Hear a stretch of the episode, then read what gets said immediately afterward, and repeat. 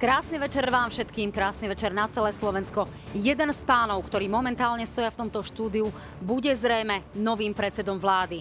Bude zostavovať nový vládny kabinet a možno sa pokúsi Slovensko dostať z gréckej cesty.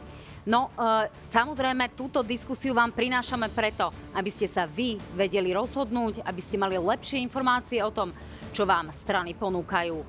Dnešní hostia boli vyberaní na základe výsledkov posledného prieskumu ako ktorý sme zverejnili v relácii na hrane. Takže nech sa páči, toto je dnešná zostava. Z ľavej strany Richard Sulík, šéf SAS. Vítajte. Dobrý večer, prajem, ďakujem pekne za pozvanie. Robert Fico, šéf, hlasu, šéf Smeru, Slovenskej sociálnej demokracie. Vidíte, moc dobre, moc dobre nezačínate dnes večer. No, uvidíme. Ďakujem za pozvanie. Michal Šimečka, líder progresívneho Slovenska. Vítajte, pán Šimečka. Ďakujem za pozvanie a prajem pekný večer. No a ak by som takto pokračovala, mohla by som teraz povedať šéf Smeru, ale poviem šéf Hlasu. Sociálna demokracia, pán Peter Pellegrini. Vítajte. Pekný večer vám prajem. Dámy a páni, začíname.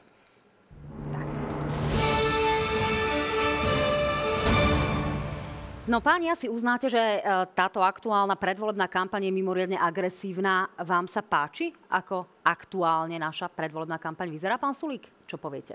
Na mňa je príliš agresívna. Tie fyzické potičky by nemuseli byť, nemali by byť, ne, nerobí to žiaden dobrý obraz, tak sme niekoľko málo dní pred voľbami, snáď už sa to nebude zhoršovať. Pán Fico, vy ste boli takmer účastníkom jednej takejto potičky, ale tých potičok, potičok tu máme niekoľko. Vám sa páči takýto typ kampane, takáto forma? Tak nebol som ani náhodou účastníkom žiadnej potičky a ja chcem zhodnotiť našu kampaň. Naša kampaň je veľmi profesionálne zvládnutá, chodí nám veľmi veľa ľudí, takže ja môžem eh, s našou kampaňou strany Smer Slovenská sociálna demokracia vyjadriť veľkú spokojnosť. Ďakujem všetkým voličom, ktorí sa aj zúčastňujú. Nie je to aj o zvážaní autobusmi, pán Fico? To by vám možno mohli povedať kritici? Sústrete sa na pána Šimečku, buďte taká láskavá. Tak ak dovolíte, nechajte to tak trošku na mňa. Eh, pán Šimečka, ako to hodnotíte vy, túto formu kampani, eh, ktorú, ktorú tu aktuálne zažívame, ktorá už priniesla agresivitu aj do ulic na Slovensku? Tiež sa obávam toho, že sa tá agresivita, chaos prenáša vlastne z parlamentu do ulic počas kampane. Nie je to dobré, nie je to dobrý signál smerom k ľuďom, že toto je akceptovateľné správanie. Je to aj medzinárodná hamba, aj o tom píšu zahraničné médiá, tak trochu pôsobíme ako banánová republika. Ale za progresívne Slovensko môžem povedať, že vedieme pozitívnu kampaň, hovoríme o budúcnosti, predstavujeme našich kandidátov, takže ja verím, že ten záver už bude pokojnejší a že potom po voľbách sa podarí tú situáciu ukludniť. Pán Pelegrini, bude ten záver naozaj pokojnejší, alebo naopak čakáme nejaké to vzrušo v úvodzovkách na záver, ktoré možno nebude pre občanov veľmi príjemné a bude to ne... ešte hlučnejšie, ešte agresívnejšie? Nikdy nemôžete vedieť, pretože tých expertov je na politickej scéne dosť, čo sú schopní urobiť hoci čo ešte aj posledný deň pred, pred voľbami, ale mňa skôr mrzí, že tá kampaň sa nevenuje tým vážnym problémom, v ktorých sa naša krajina, ale aj Európa, aj celý svet e, nachádza, pretože Tých problémov je také obrovské množstvo a ja som naozaj dúfal, že politické strany a tá kampaň hlavne bude o riešení týchto problémov a nie o tom, kto vie na koho lepšie zakričať, e, nedaj Bože, lepšie udrieť alebo, alebo opluť. To si nemyslím, že je to najsprávnejšie, ale áno, máme tu Igora Matoviča, ktorý je pôvodcom bulvarizácie a vulgarizácie slovenskej politiky a tá sa postupne prenáša dokonca aj na mesta a, a obce. A bojím sa, že ak by to takto šlo ďalej dlhodobo, tak už normálny, slušný človek, ktorý by mal čo ponúknuť Slovenskej republike, už ani nebude chcieť kandidovať.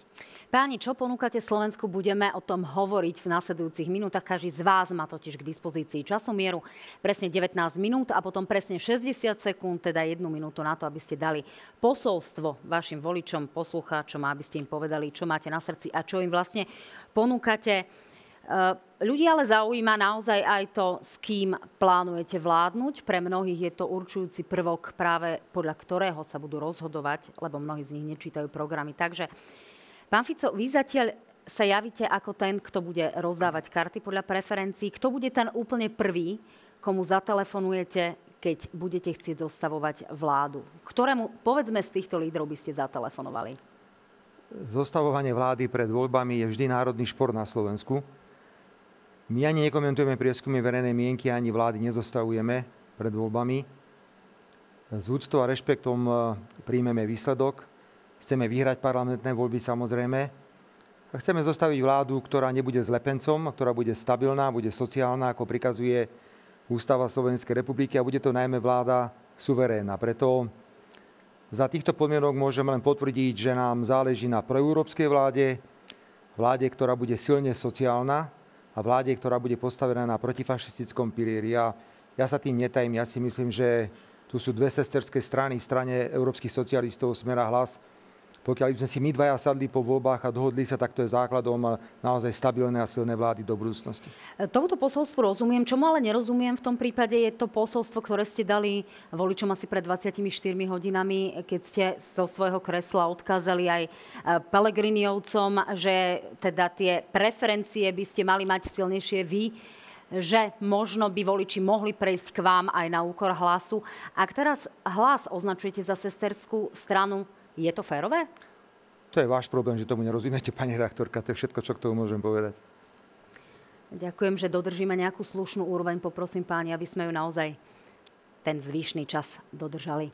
Pán Pelegrini, vy ste ako hodnotili práve takéto slova? E, neboli ste nejaký útlocitný, práve naopak ste ten úder tak povediac vrátili. Čo to, čo to pre vás znamená a ako hodnotíte vlastne tú možnosť spolupracovať, povedzme, po takejto v úvodzovkách facke?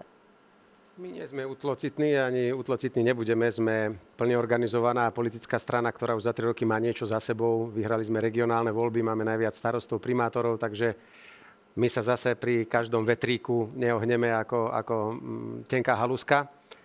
Ale my sme povedali ako strana veľmi jasne, že staviame na svojich prioritách a hodnotách, ktoré vychádzajú z hodnot sociálnej demokracie a budeme sa snažiť e, byť súčasťou také vládnej koalície, kde budeme môcť tieto naše priority v sociálnej oblasti realizovať. A tam sa potom ukáže na základe výsledku volie poprvé, ktoré strany vôbec majú šancu z titulu počtov e, tú väčšinu z, nejakým spôsobom spraviť. No a potom samozrejme to kľúčové bude, či sa stretneme aj hodnotovo, pretože urobiť koalíciu len preto, aby sme sa zmocnili moci, si nemyslím, že je pre Slovensko to najsprávnejšie, pretože tu treba riešiť problémy a naozaj len zlepenec, aby bol, tak to si myslím, že môže dopadnúť tak, ako to dopadlo teraz a ľudia vidia v priamom prenose ten chaos a marazmus.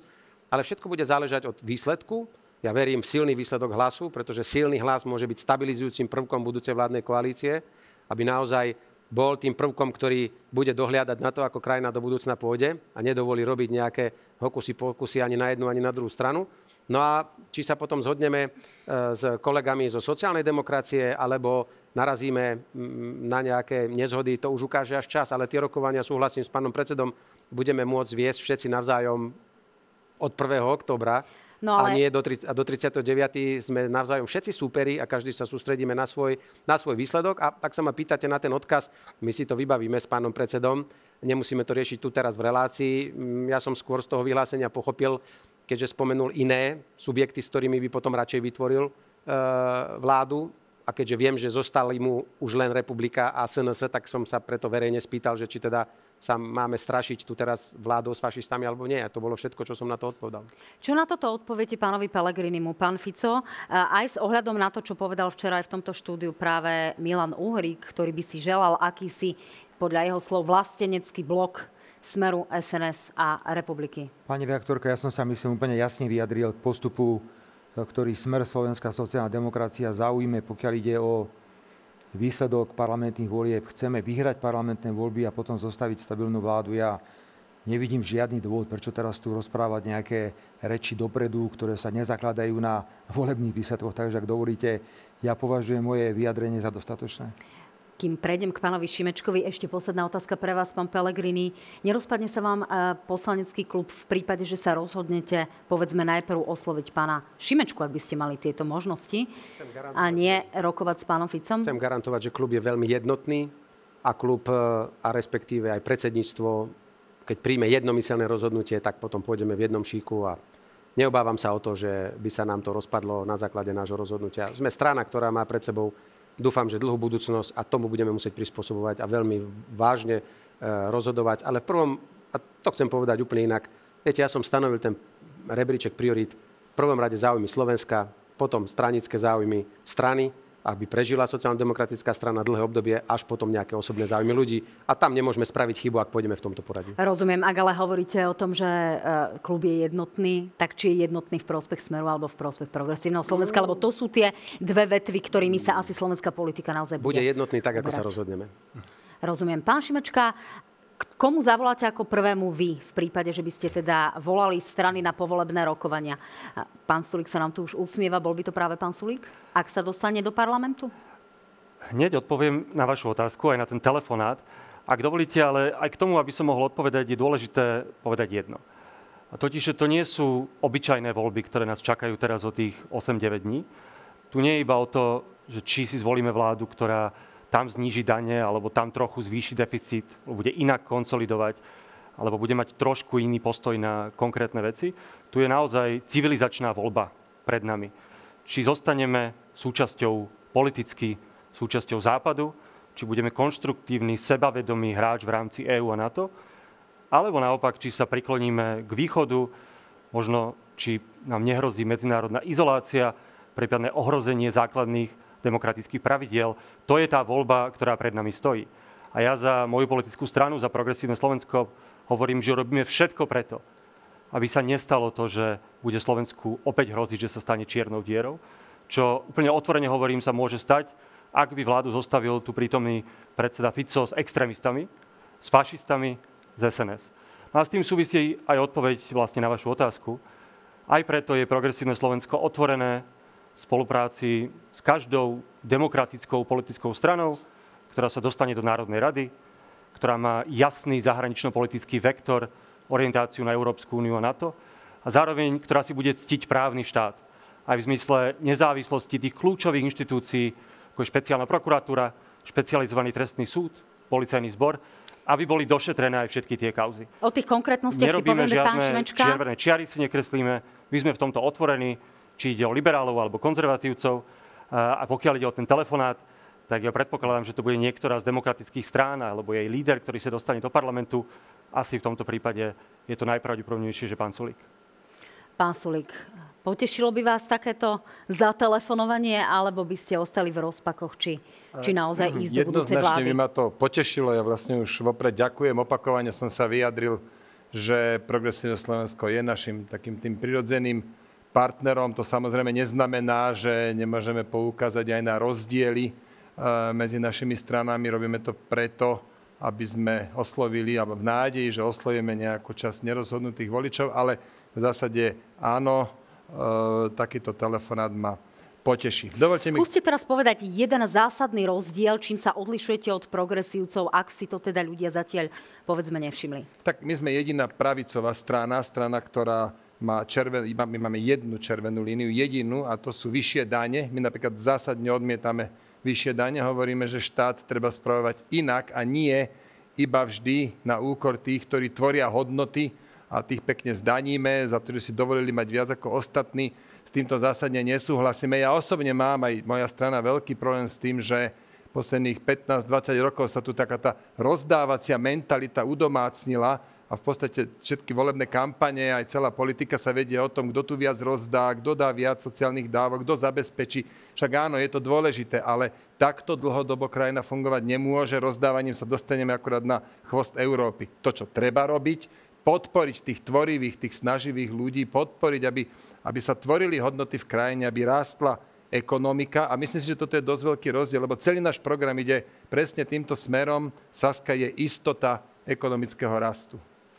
Tak to bolo pomerne dlhé vyhraňovanie sa práve voči pánovi, času, si pánovi myslím. Šimečkovi. Budeme hovoriť aj o ekonomike a právnom štáte. Pán Fico, zareagujte, nech sa páči. Iba e, krátku reakciu, pretože tu sa šíria také popletené tézy, že treba poraziť opozičný smer. Ja som nepočul ešte nikde na svete, že treba poraziť vo voľbách opozíciu.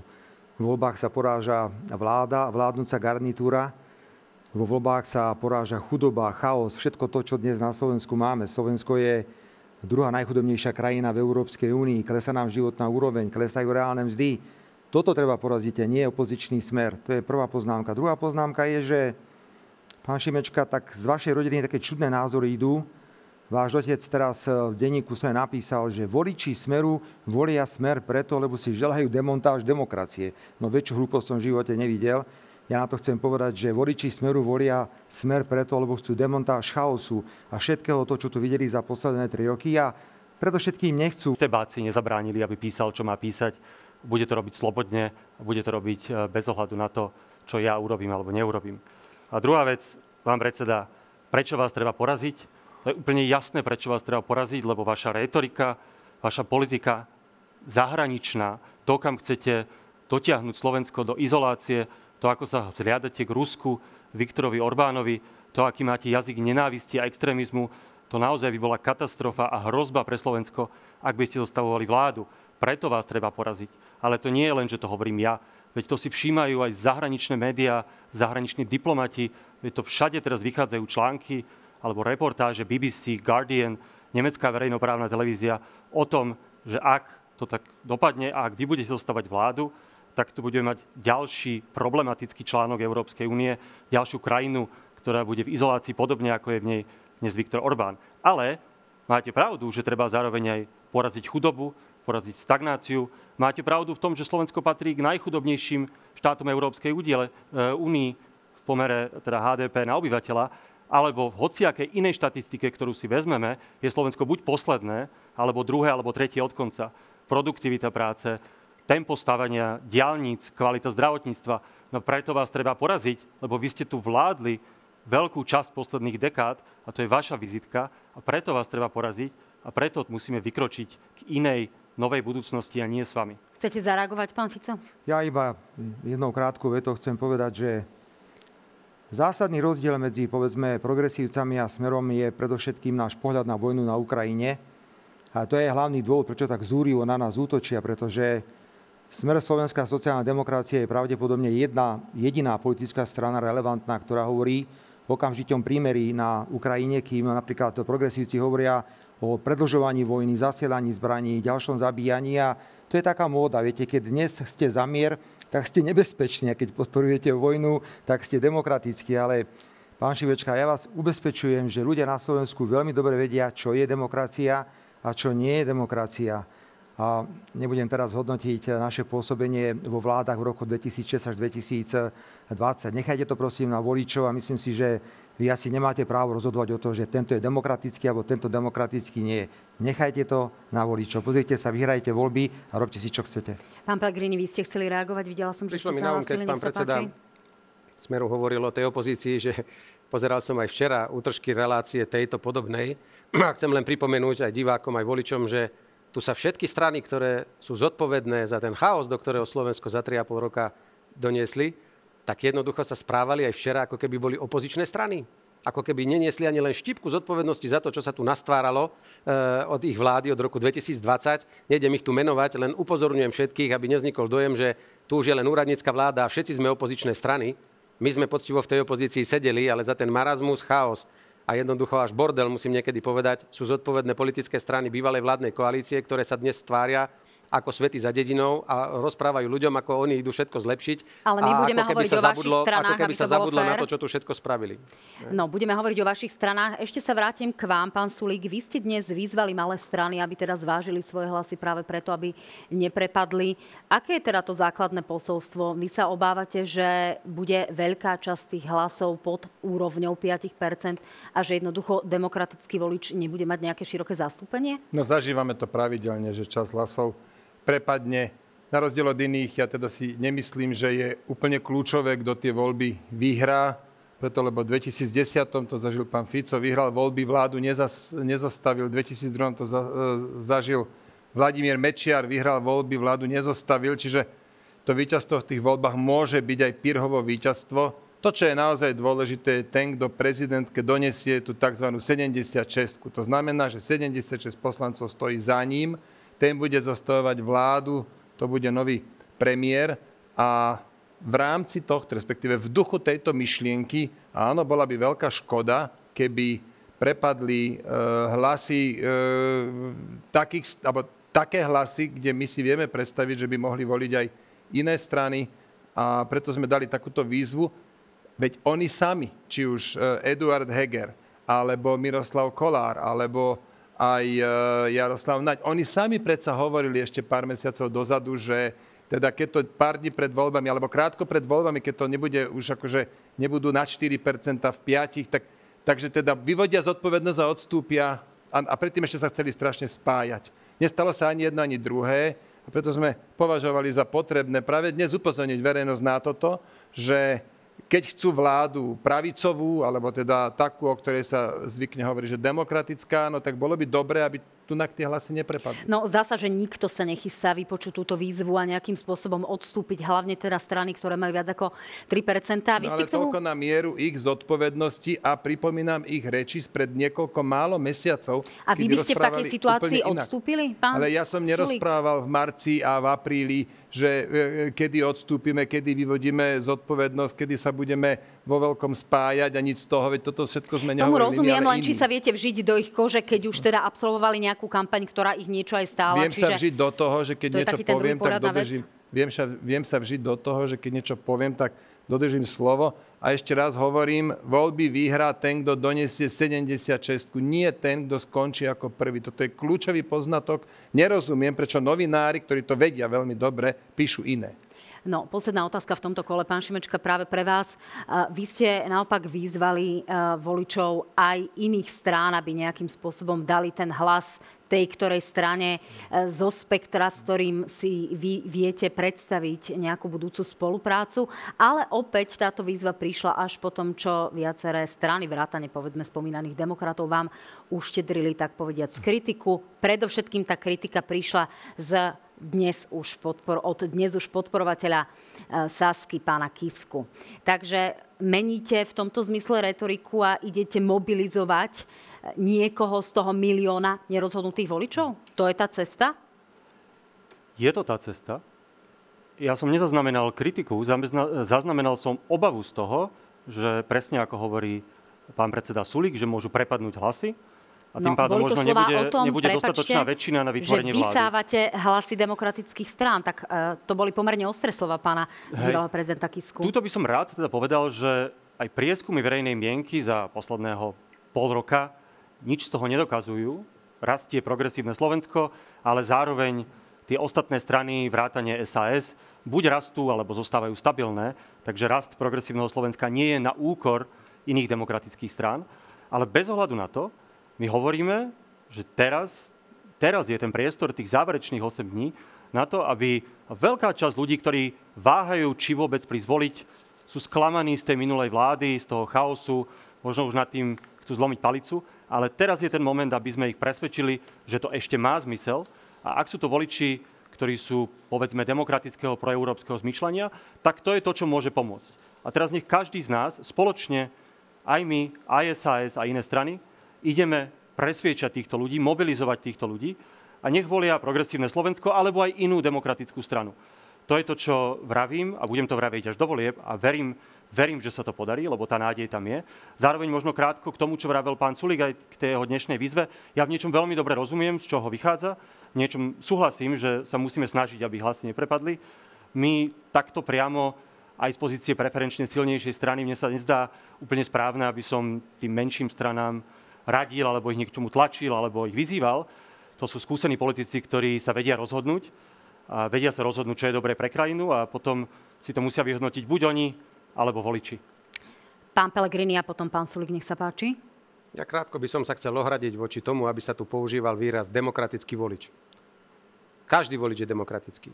Aj ten, čo bude voliť Smer, aj ten, čo bude voliť SNS a dokonca aj ten, čo bude voliť Republiku, je demokratický volič. Pretože odmietam, aby niekto delil občanov na dve kategórie. Jeden, čo volí podľa toho, čo si niekto želá, tak je demokratický a keď mu volí niekoho, s kým nesúhlasí, tak je nedemokratický. Každý volič v demokratických voľbách je demokratický volič a má právo rozhodnúť sa, ako chce. Už je iné, čo si môžeme myslieť o stranách, ktoré nakoniec do parlamentu sa dostanú, ale voličov odmietam deliť na demokratických a nedemokratických, a to som chcel povedať veľmi jasne. Každý volič na Slovensku je demokratický a dokonca aj prepadnutie hlasov, ak si tak voliči rozhodnú, je demokratický výsledok. Keď sa ich nazbiera len 3% pre nejakú stranu, tak hlasy prepadnú, ale to je rozhodnutie demokratické občanov a netreba sa za to na nich ani hnevať. Pán Sulik, záverečné slovo v tomto Chcem kole. v krátkosti reagovať na pána Šimečku. Jednak som veľmi ďačný za podporu od Andreja Kisku ale nesúhlasím s tým tvrdením, že teda niekto niekoho vyciciava. Každý musí bojovať e, za svoje hlasy sám. Ja by som teda nikdy nešiel obviňovať e, PSK, že nás vyciciavajú, no my sa musíme o naše hlasy snažiť. To robíme, hovoríme voličom, teda, že my sme pravicová strana, poukazujeme korektne a vecne na, na rozdiely. A ešte raz, treba mať tu 76. SAS vie v takejto vláde zohrať veľkú rolu. Progresívne Slovensko nemá tie skúsenosti, budú nás tam potrebovať. Ja som už zažil dve vlády zblízka, nemám samozrejme tie skúsenosti ako iní matadori, ale aby tá vláda mohla fungovať, tá, taká tá pravicová, tak SAS eh, tam bude nevyhnutný článok v takejto vláde a my si musíme samozrejme o naše hlasy zabojovať. Páni, máte od 12 do 14 minút, tak si prosím strážte čas. Ideme do kola, v ktorom budeme hovoriť o sociálnych opatreniach a o ekonomike. Tým e, kľúčovým posolstvom, ktoré, za, ktoré prichádza nielen z úst premiéra Odora, ale aj z úst rôznych odborníkov a napokon aj e, od európskych inštitúcií, tak to posolstvo znie, že ideme gréckou cestou, konsolidácia bude absolútne nevýhodná, e, nevyhnutná. Bude to svojím spôsobom nevýhodné pre Slovákov, ktorí sa musia pripraviť na opatrenia, aby sme jednoducho mali o tých 8 alebo 10 rokov na dôchodky a na platy vo verejnej správe, aby sme mali na školstvo a na fungovanie tohto štátu. Čiže, pán Pelegrini, čo budú také tie základné opatrenia, ktoré je nutné urobiť a povedať, povedzme, občanom aj veľmi otvorene, čo ich čaká? Na úvod musím len pripomenúť, že sme odozdávali Igorovi Matovičovi štát s deficitom 1,2 alebo 1,3% najnižším v histórii krajiny, 48-percentný dlh. Dnes ten dlh atakuje hranicu 60% ale musím povedať, že priemer európsky je 80 aj niečo, čiže Slovensko nedosahuje ešte ani len priemer európsky v, v, v výške dlhu. Z krátkodobého hľadiska nech nikto nestraší Slovensko gréckou cestou. To, ako ste správne povedali, ak by to takýmto tempom išlo ešte dve volebné obdobia, tak možno. Na druhej strane ale musíte pri konsolidácii vnímať to, že 900 tisíc ľudí si nemôže každý týždeň dopriať plnohodnotné jedlo, že 300 tisíc seniorov si nemôže každý týždeň dopriať plnohodnotné a výživné jedlo a jednoducho tomu musíte prispôsobiť aj konsolidáciu. A ja naopak, oproti pánovi Odorovi, by som robil všetko preto, aby som ľudí v tejto chudobe a biede, do ktorej sa dostali za posledné 3,5 roka, naopak pozbudil, že budeme robiť takú konsolidáciu len takým tempom, ktorá nezniží úroveň ľudí na Slovensku, pretože tá úroveň na Slovensku ľudí je zlá, je ťažká. Naozaj tí ľudia majú čo robiť, aby prežili z mesiaca na mesiac a preto konsolidácia podľa môjho videnia a hlasu nemôže ísť nikdy na úkor životnej úrovne ľudí a musí byť len taká pomalá alebo taká mierna, ako to zvládne nielen životná úroveň ľudí, ale slovenská ekonomika, aby sme sa nevyškrtali teatrálne ešte k nejakej recesii alebo hospodárskej kríze. To je moja jasná odpoveď. No čiže kde by ste hľadali tie finančné prostriedky, kde by sme, ste povedzme hľadali tie rezervy a kde by ste nachádzali tie ozdravné možnosti pre Budete. slovenskú ekonomiku? Už dnes, keby ten rozpočet, ktorý je tento rok, sa použil aj na budúci rok a nebolo by potrebné použiť 3,5 miliardovú rezervu z tohto roka na sanovanie vysokých cien energií, tak už len polovicu z tej rezervy a máte vybavené 1% konsolidácie. Pán Šimečka, nech sa páči.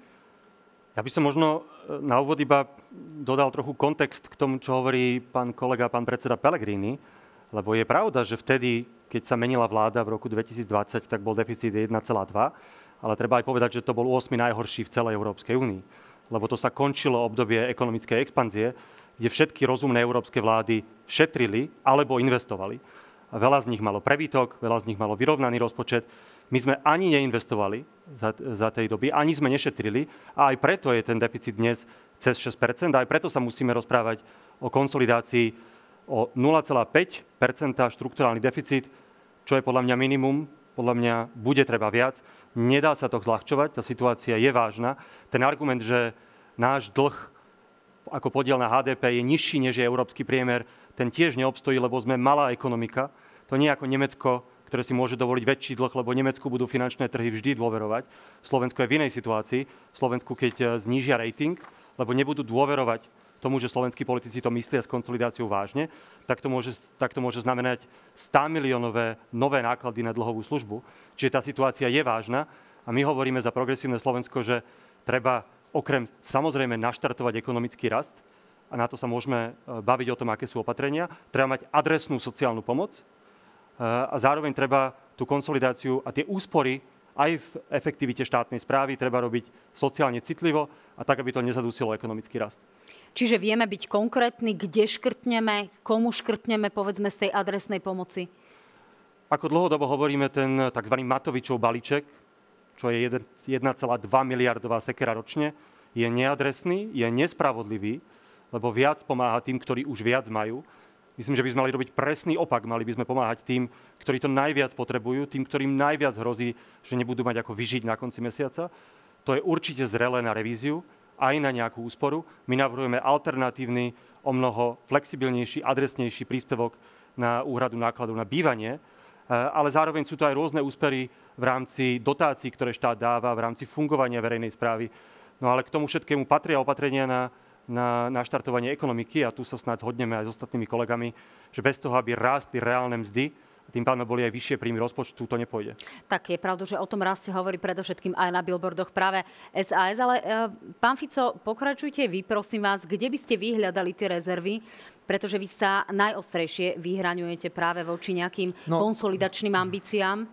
Počúvam pozorne všetkých kolegov a som rád, že je otvorený pán Šimečka, lebo jasne hovorí, že to tempo konsolidácie musí byť e, rýchlejšie, ako je 0,5% súčasne hovorí, že sa chcú pozrieť na sociálne výdavky, čo my principiálne odmietame, pretože poznáme slávny výrok kolegu pána Šimečku, že dôchodky na Slovensku sú vysoké, takže treba s nimi niečo urobiť. My máme v tomto veľmi jasno. Poprvé chcem povedať, že konsolidácia maximálne na úrovni 0,5% Po druhé, bude solidarita bohatých s chudobnými. Rovno teraz oznamujem, že z toho miliardového zisku bank v roku 2023 bude 50-percentná banková daň alebo bankový odvod. Hneď máte k dispozícii takmer 500 miliónov eur, ktoré môžete použiť na tých 0,5% Idem ďalej. Odmietame zvyšovať výdavky nad 2% HDP, pokiaľ ide o armádu. Myslíme si, že dokonca niektoré výdavky, ktoré sú v rozpočte armády, treba použiť na rekonštrukciu infraštruktúry, pretože aj mosty sú dôležité pre armádu. A máme tu potom niekoľko ďalších návrhov, ktoré sa týkajú PPP projektov, pokiaľ ide o naštartovanie hospodárskeho rastu. Tu je ten jasný rozmer, pretože vidno, že e, progresívci idú v ceste toho, čo hovorí pán Odor. Poďme osekávať, osekávať, osekávať sociálny štandard. Dokonca Odor hovorí o veľmi razantom osekávaní. Dokonca naznačil, že by to malo byť až 5 miliard v nasledujúcom roku a v roku 2025, čo je nemysliteľné. Konsolidácia verejných financií sa nesmie dotknúť dosiahnutého sociálneho štandardu. Poprvé, a musíme všetko preto urobiť, aby sa Slovensko začalo zdvíhať pretože sme druhá najchudobnejšia krajina. Ja sa stotožňujem so slovami Petra Pellegriniho, tu tri roky niekto amatérsky a babrácky vládol, zrujnoval verejné financie, zrujnoval sociálny štát a rozšíril chudobu v tejto republike. A stojím si za slovami, že Smer Slovenská sociálna demokracia odozdával Slovenskú republiku v dobrom finančnom stave. No, fakt je, že ten stav nejaký je a aby neplatilo to slavné po nás, nech príde potopa, preto sa pýtam na to konsolidačné úsilie. Pán Šimečka, vy ste chceli reagovať? Asi na pána no, Helebranta, predpokladám. Ja som iba považoval za potrebné zdôrazniť, že to je hrubá dezinterpretácia a progresívne Slovensko aj v parlamente hlasovalo za zvýšenie dôchodkov teraz od začiatku leta a naopak bude chcieť dôchodky zvyšovať a nie znižovať. To iba, aby zaznelo, aby to všetci počuli. Pán Sulík, očakávam, že vy poviete teraz niečo o ekonomickom raste a dynamických efektoch ekonomiky, tak nech sa páči, kde by ste vy hľadali rezervy, pretože vyhlásate práve nezvyšovanie daní a nemienite teda nikoho zdaňovať. To znamená, že ten príjem by nebol možno adekvátny úplne tomu, čo by potrebovala ekonomika z pohľadu niektorých ekonomov. Tak nech sa páči, aký je váš recept na konsolidáciu. No, všetkých troch eh, pánov predsedov, ktorí sme tu počuli, tak hovorili o tom, že kde buď škrtať, šetriť, eh, niekto o sociálnych dávkach prehodnotiť, iný zase, že na, na obranu nedať viac a podobne.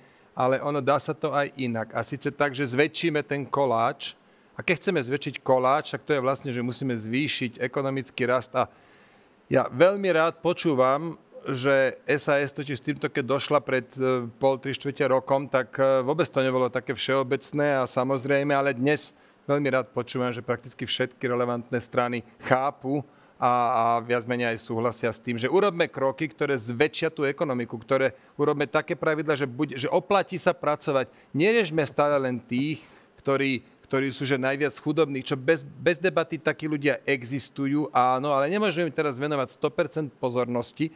My teda určite nechceme znižovať sociálne štandardy, to som sa opakovane takto vyjadril, ale čo musíme spraviť je práve zväčšiť ten koláč. A na to máme niekoľko opatrení, ktoré dajú sa rýchlo spraviť, ktoré nemusia vôbec stáť nejaké veľké výdavky z, z, zo štátneho rozpočtu a preto poďme do nich. Napríklad, ja som Počkajte, si len, len sa pristavím pri tých príjmovo najnižších. Hm. Nebudete nikomu škrtať pomoc, nebude na tom nikto horšie, ako je momentálne? Nebudeme, áno, ne, áno, dobre tomu rozumiete, nebudeme znižovať sociálne štandardy pre tých ľudí, ktorí potrebujú pomoc, tak budeme hľadať riešenia tak, aby to ostalo my nechceme predsa osekať sociálny štát, to sme nikdy nehovorili, len vravíme, že málo pozornosti, veľmi málo pozornosti posledných 15-20 rokov sa venuje tým, ktorí hodnoty tvoria. Naopak, tí dostali milionárskú daň, tí dostali zníženie nezdaniteľného minima a tak ďalej. Tak teraz poďme podporiť chvíľku aj tých ľudí, ktorí tu tie hodnoty tvoria. Poďme ten kolát zväčšiť a my tam máme veľa akože konkrétnych opatrení, tak ak by som mohol, mám ešte trochu času, Napríklad nie to prvé opatrenie, ktoré mám tu spomenuté, ďakujem pekne, že to režia zobrala, postupné uvoľňovanie odpisov. Možno, že by sme sa až dopracovali k tomu v povolebných vyjednávaní, že zrušíme odpisy. Boli by sme možno prvá krajina na svete a bol by to úžasný investičný stimul, aby firmy investovali. A keď budú investovať, samozrejme, to investujú múdro, súkromné firmy a tie peniaze sa budú vrácať. Máme kilečko 3 E, tam je vyše 300 opatrení, to sú opäť drobné veci, ale nestoja nič a dajú sa ich hneď spraviť. Tak prečo to neurobiť? Zvyšme hranicu pre povinné platenie DPH. Európska únia už o rok bude dovolovať, alebo dovolí 85 tisíc eur. Alebo skvalitníme legislatívny proces. Alebo podielajme obce na úspechu firiem, ktoré sú na jej území. Alebo robme susedský test. To znamená, keď chceme niečo zaviesť, tak pozrieme sa, ako to robia v iných krajinách, poučme sa z nich a potom to tak zaveďme. Posledný príklad, to sa nám už podarilo spraviť s Janom Moravcom, pravidlo one in, two out. Čiže keď príjmeme nové pravidlo, pre podnikateľský sektor nejakú záťaž, tak dve iné pravidlá, ktoré existujú, ale možno, že nie sú také účinné, alebo sú škodlivé dokonca, tak tie skúsme, skúsme zrušiť. No páni, ja sa ešte dotknem tej adresnej pomoci. Teraz sme hovorili o tom, alebo aspoň som sa pokúšala teda od vás dostať nejakú informáciu o tom, že kde plánujete šetriť. Ale dostaňme sa teraz k tomu, e, kde treba povedzme pomáhať a akým spôsobom tú pomoc nastaviť, pretože samozrejme v tomto sa zhodujete, že tá pomoc nie je úplne adresná.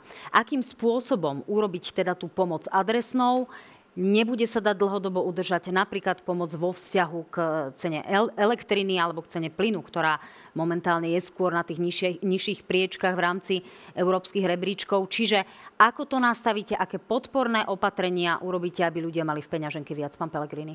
Krátka poznámka. Pán predseda Sulík, toto ste nám rozprávali všetkým aj pri minulých voľbách, že sa nedotknete sociálnych výhod a prvé, čo ste spravili aj sporu s Borisom Kolárom a Igorom Matovičom, tak ste ich rušili jedno za druhým to len aby ľudia nezabudli.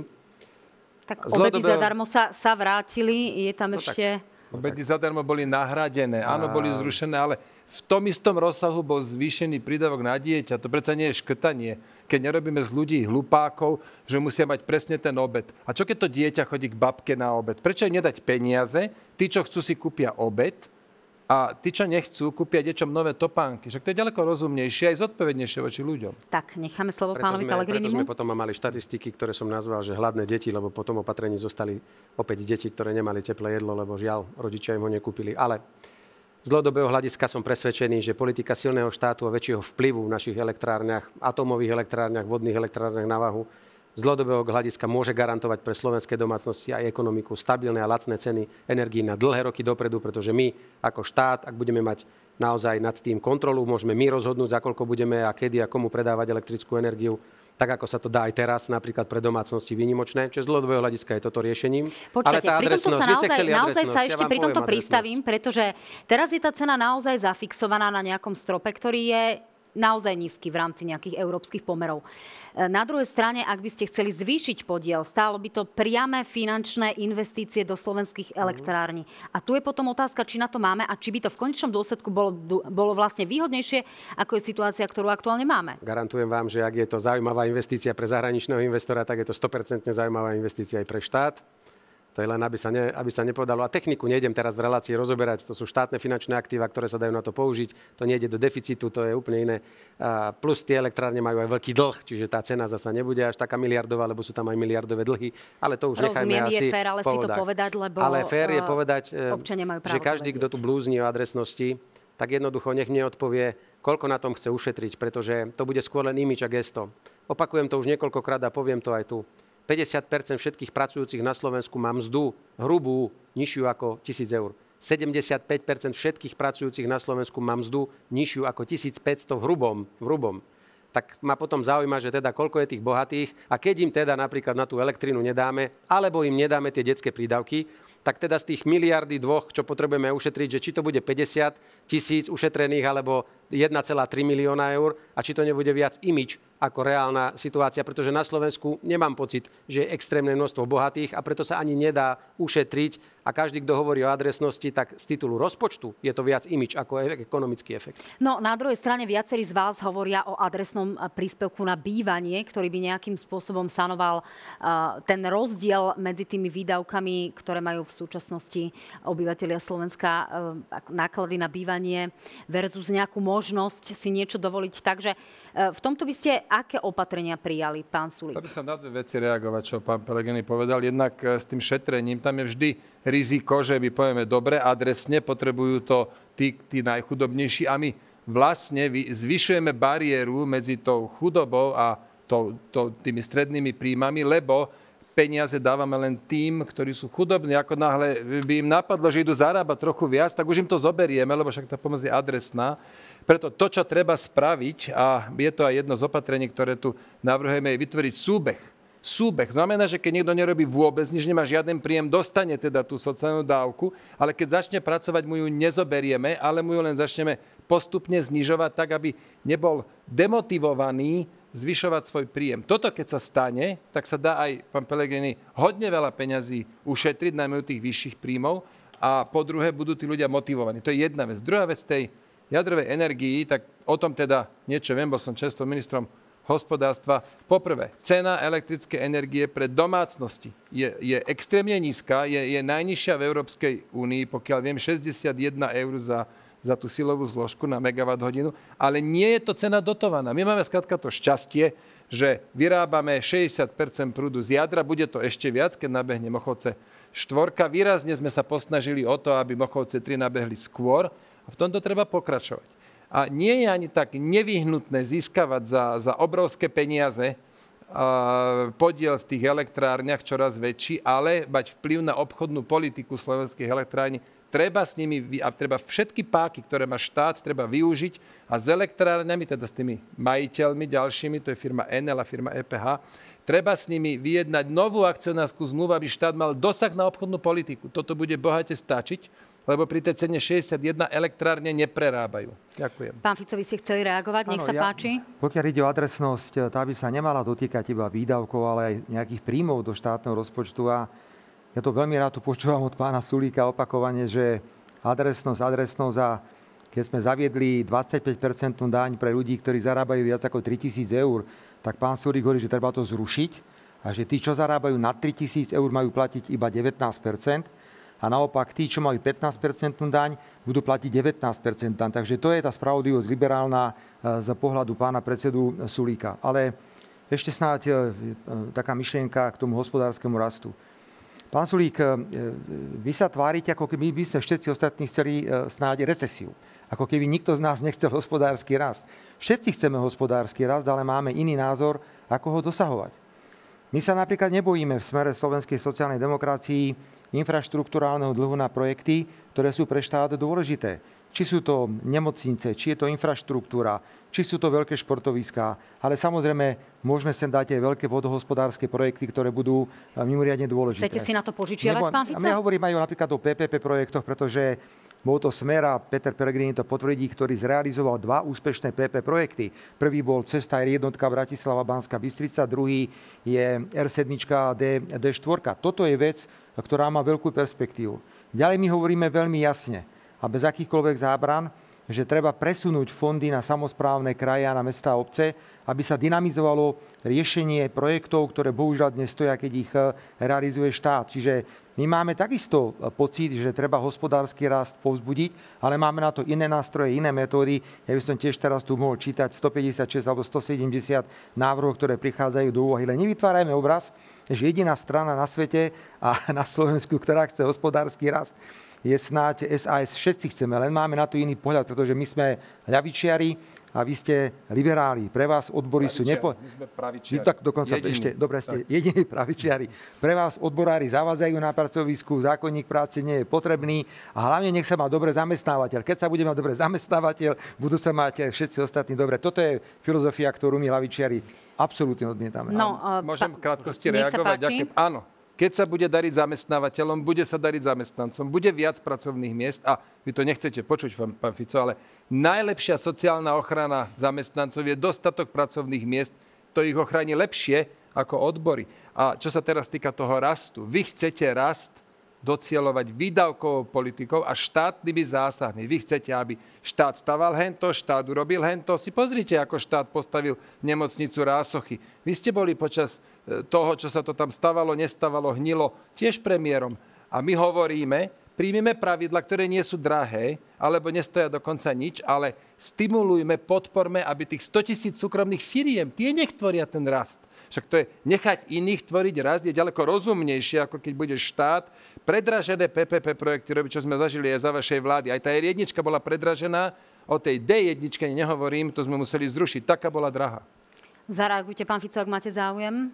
To nie je vôbec pravda, pretože pokiaľ išlo PPP projekty pripravené na D1, je obrovská škoda, že vterejší minister dopravy pán Figel tieto projekty zrušil. Dnes sme mohli byť niekde úplne inde. A pán Sulík, ja som veľmi rád, že sa charakterizujete ako pravičiar, ja sa charakterizujem ako ľavičiar a chcem, aby základom spoločnosti bola významná solidarita medzi bohatými a chudobnými. Želám si, aby ľudia, ktorí pracujú v fabrikách, mali silnú ochranu odborov. Želám si, aby mali silný zákonník práce, pretože okrem tej nízkej mzdy, bohužiaľ, ktorá je nízka, ten človek okrem základných práv, ktoré mu garantuje zákonník práce, toho veľa nemá. Viete, tu všetci hovoria adresnosť. A súhlasím so slovami Petra Pelegrineho. Prosím vás, čo sa tu bavíme, kto tu je bohatý? To akože kto zarába 1600 eur je bohatý človek. Veď našou povinnosťou je zdvíhať platy, zdvíhať životnú úroveň, prispôsobovať sa životnej úrovni Európskej únie. Nie teraz už vymýšľame, že keď človek má 1600 napríklad príjem, tak už mu niečo, čo teraz má, zoberieme, lebo podľa vás tento človek už je bohatý. Nebláznite. No nie, však- 2700 ste my stanovili, že hovoríme už je milionár. 3000, nad 3000 eur sme zaviedli 25% daň, pretože to naozaj je zanedbateľná skupina ľudí. No, pán Fico, asi aby mal ten človek lepšiu výplatu, potrebuje sa mať trošku lepšie asi aj ten podnikateľ. Ako by ste teda zareagovali na nejakú pomoc alebo podporné opatrenia, povedzme, v podnikateľskej sfére? Pani redaktorka, napríklad by som okamžite pristúpil k tomu, že časť európskych fondov by bola presunutá nielen na samozprávy, ale aj na podnikateľské subjekty. Poďalšie, prosím? A konkrétne akým spôsobom? Napríklad na inovácie, na úsporné energetické programy. Dá sa to urobiť. Budeme teraz v polovičke obdobia 21 až 27. Môže sa urobiť revízia týchto operačných programov a tieto zdroje sa budú dať pre, popresúvať. A plus je tu vážny problém, ktorý tu máme, to je dĺžka povolovacích konaní a potom je to samotné verejné obstarávanie, kde musíme pristúpiť k zásadným zmenám. Toto je obrovská pomoc pre podnikateľský sektor, ale my jednoducho odmietame, že keď sa bude mať dobre zamestnávateľ, tak sa budú mať dobre všetci. Vykašľame sa na odbory, na zákonník práce. Čo tam potom, že ten človek zarába 700 eur? Pán Sulík, s týmto v živote nebudem súhlasiť. Tak predtým, ako pôjdeme do reklamnej prestávky, pán Šimečka, aké opatrenia urobíte vy, aby na jednej strane sa aj tie rôzne sociálne skupiny mali lepšie, ale na druhej strane, aby nevykrvácali povedzme aj tí podnikatelia a mali z čoho platiť tie lepšie výplaty? Jasné, hneď e, odpoviem, iba mi nedá zareagovať aj na pána predsedu Fica, lebo to je také komické. On teraz pred chvíľou tu e, školil pána Sulíka, že veď všetci chcú ekonomický rast a potom hovorí, že veď hlavne treba zvýšiť reálne životnú úroveň a mzdy, ako by sme my iní to nechceli. Tak to naozaj samozrejme chceme všetci. A pravdu povediac mňa tiež trochu mrazí, keď počúvam pána predsedu Fica hovoriť o tom, ako si musíme teraz požičať obrovské peniaze, aby štát mohol, či už cez PPP projekty alebo, alebo z vlastných výdavkov, stavať nejaké veľké infraštruktúrne projekty. Uvedomme si, že sme krajina, kde jeden tunel Višňovej sa staval 25 rokov a ešte stále nie je hotový, čiže radšej, radšej by som bol opatrný. To neznamená, že štát nemá stavať napríklad nemocnice, ale už to nemá byť štát v rukách Roberta Fica, a jeho kumpánov.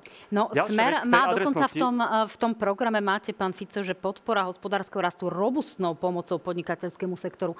Aj vaša, váš recept by bol robustná pomoc podnikateľskému sektoru? Náš recept je, že hlavne potrebujeme rast 21. storočia. Problém dnes slovenskej ekonomiky nie je ten, čo bol pred 20 rokmi, nezamestnanosť, príliš veľa ľudí, ktorí si nevedeli nájsť prácu. Náš, náš problém dnes, keď sa rozprávate s podnikateľmi, to vidíte, je, že nie je dosť kvalitných ľudí, kvalifikovanej pracovnej sily a zároveň, že máme nízku produktivitu práce. Tretiu najnižšiu, myslím, po Grécku a Bulharsku. No a to je problém je v tom, že naše firmy, bavíme sa o slovenských malých a stredných podnikoch, nechajme teraz nabok tých veľkých zahraničných investorov, nemajú ani, ten, ani to know-how, ani ten kapitál, ani tých ľudí, aby vedeli modernizovať, aby vedeli využiť príležitosti tej digitálnej revolúcie, zelenej transformácie. Pritom sú na to peniaze z modernizačného fondu, to sú 4, milióny, e, teda 4 miliardy z Európskej únie, plus klasické eurofondy. V Česku sa to normálne robí. Podľa mňa treba pomôcť našim malým a stredným podnikom.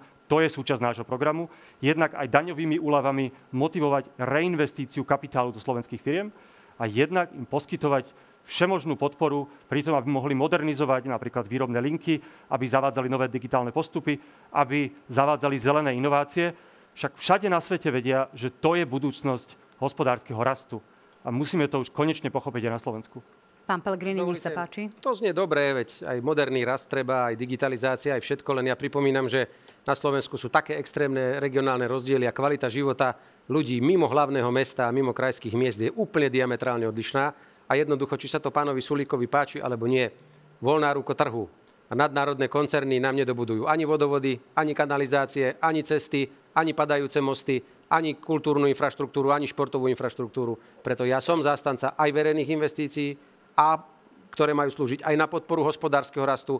A my v hlase tvrdíme, že 1% ročne HDP na priame verejné investície popri eurofondoch a popri pláne obnovy je správnym receptom, pretože 1,1 miliardy, ak každý rok skončí v slovenských regiónoch na dokončenie všetkých týchto vážnych problémov, pretože na Slovensku je začaté všetko, dokončené nič. Treba Slovensko budovať robustnými investíciami a preto voľná ruka trhu nás nespasí a moderný rast je fajn, ale musí byť podporený aj klasickými ešte vecami dobudovať tú krajinu, lebo ona nie je naozaj dobudovaná na úroveň 21. storočia. Pán Sulík, ako na vás pozerám, mne zasa, že by vás pán Pellegrini úplne presvedčil, alebo sa No len milím? nechce sa mi míňať čas, ja už mám málo a už sme si to párkrát vyjasnili, koho to zaujíma, tak vie. Čiže ja v ďalšom stupe v krátkosti. ale- Rozumiem. Pán Ja Voľná ruka trhu je štedrá k bohatým a je veľmi krutá ku chudobným. A pán Šimečka, ja vás poprosím, ja nevolám vašich kolegov kumpánmi vo vašej strane, hoci teda vaši kolegovia prichádzajú so všelijakými šialenými návrhmi, ako pán Spíšiak, že všetky drogy zlegalizovať. Hovoríte o tom, že hypotéky sa dajú riešiť predlžením splácania hypoték. Poprosím vás, to sú skúsení a slušní ľudia. Ja chápem, že vy neviete rešpektovať iný názor, pochádzate z bratislavskej kaviarne. Každý, kto má iný názor ako vy, je lúza, je dezolát, je kumpán a je opica. Poprosím vás, moji kolegovia sú slušní ľudia, odborne zdatní, majú za sebou obrovské skúsenosti aj zvládnutia, tak vás poprosím, keby ste si tieto prirovnania, keď to mám takto povedať, nechali sám pre seba. zareagujte, pán. Ospravedlňujem sa za slovo kumpáni, lepšie je oligarchovia. Tak, ďakujem pekne. Páni, dáme si krátku prestávku a v ďalšom kole pôjdeme riešiť témy ako zdravotníctvo, školstvo, ale aj migračná politika alebo právny štát. Uvidíme sa o chvíľu. Iná medzinárodná izolácia. Lebo jedna vec je, že ako to Smer hovorí, že teraz zostať v Európskej únii a v NATO, ale keď potom jedným dychom urážate spojencov, hovoríte o nemeckej armáde, že to je Wehrmacht, alebo hovoríte, že Američania nás okupujú, tak potom ako chcete brániť naše záujmy, pán Fico, keď sa stretne s nemeckým kancelárom, on to bude mať v podkladoch. Proste takto sa nemôže zahraničná politika robiť. Naproti tomu progresívne Slovensko ponúka jasné zahranično-politické ukotvenie, dobré vzťahy s našimi partnermi. Napokon ja sám som pred dvoma, troma týždňami bol v Paríži, stretol sa s prezidentom Macronom. Musíme byť sebavedomí, vedieť si hájiť naše záujmy, ale to sa nerobí krikom, urážkami a to sa nerobí populizmom. A o tomto budú aj tieto voľby. Máte dve sekundy, posledná sekunda. Pán Fico, 5 sekúnd na reakciu, stihnete polovicu vety, nech sa páči. My budeme, pán Šimečka, robiť slovenskú zahraničnú politiku a nie zahraničnú politiku určovanú moc- mocnosťami, lebo vidím Ďakujem. Že Spojené štáty vám budú presne hovoriť, čo máte Svoj robiť. ste si vyčerpali, pán Pelegrini. Nech sa páči, zahraničná politika a povedzme, nakoľko by ste boli ochotní súhlasiť s registrovanými partnerstvami, ktoré sú predovšetkým skôr agendou teda progresívneho Slovenska v prípade, že by ste boli v spoločnej vláde. Nech sa páči. Slovensko patrí do Európskej únie a patrí aj do Severoatlantickej aliancie, ale musí sa tam správiť, správať sebavedomo, jednoducho si hájiť záujmy občanov našej krajiny, záujmy Slovenskej republiky, nebyť pasívny príjimateľ rozhodnutí, ale povedať si aj my, akú máme predstavu, ako by sa malo NATO alebo Európska únia vyvíjať. To znamená, nebyť tam len e, nejaký poskok, ktorý poslúcha. Čo sa týka migrácie, lebo aj tu ste spomenuli, chcem hovoriť veľmi jasne. My tu, žijúci na Slovensku, máme právo jediný povedať, kto na našom území môže žiť a kto nemôže, kto sem môže prísť a kto nemôže prísť. Nie sme žiadnou banánovou republikou a preto sme povinní a pevne verím, že po voľbách budeme mať vládu, ktorá bude chrániť občanov tejto krajiny, územie tejto krajiny a urobí všetko preto, aby sme neboli Eldorádom pre pašerákov alebo, alebo prevádzačov a migrantov ako takých. A pri e, registrovaných partnerstvách skôr chcem povedať, aby sa politici naozaj vyhli v označovaní ľudí, ktorí majú inú sexuálnu orientáciu, inú farby pleti, inú výšku, ja neviem čo všetko, iné vierovýznanie, aby sme ich označovali kadejakými prívlastkami, lebo to len zhoršuje napätie v našej spoločnosti. Ďakujem pekne, posledná sekunda. Páni, vyčerpali ste si svoj čas, každý ale máte teraz 60 sekúnd na to, aby ste neprerušovane povedali svoje posolstvo občanom. Pôjdeme podľa poradia, aké vám určili aktuálne preferencie agentúry AKO, ktoré sme namerali a zverejnili v rámci relácie na hrane uplynulý štvrtok. Takže táto minúta pre vás sa začína, pán Fico. Nech sa páči, kamera číslo 5 je vaša.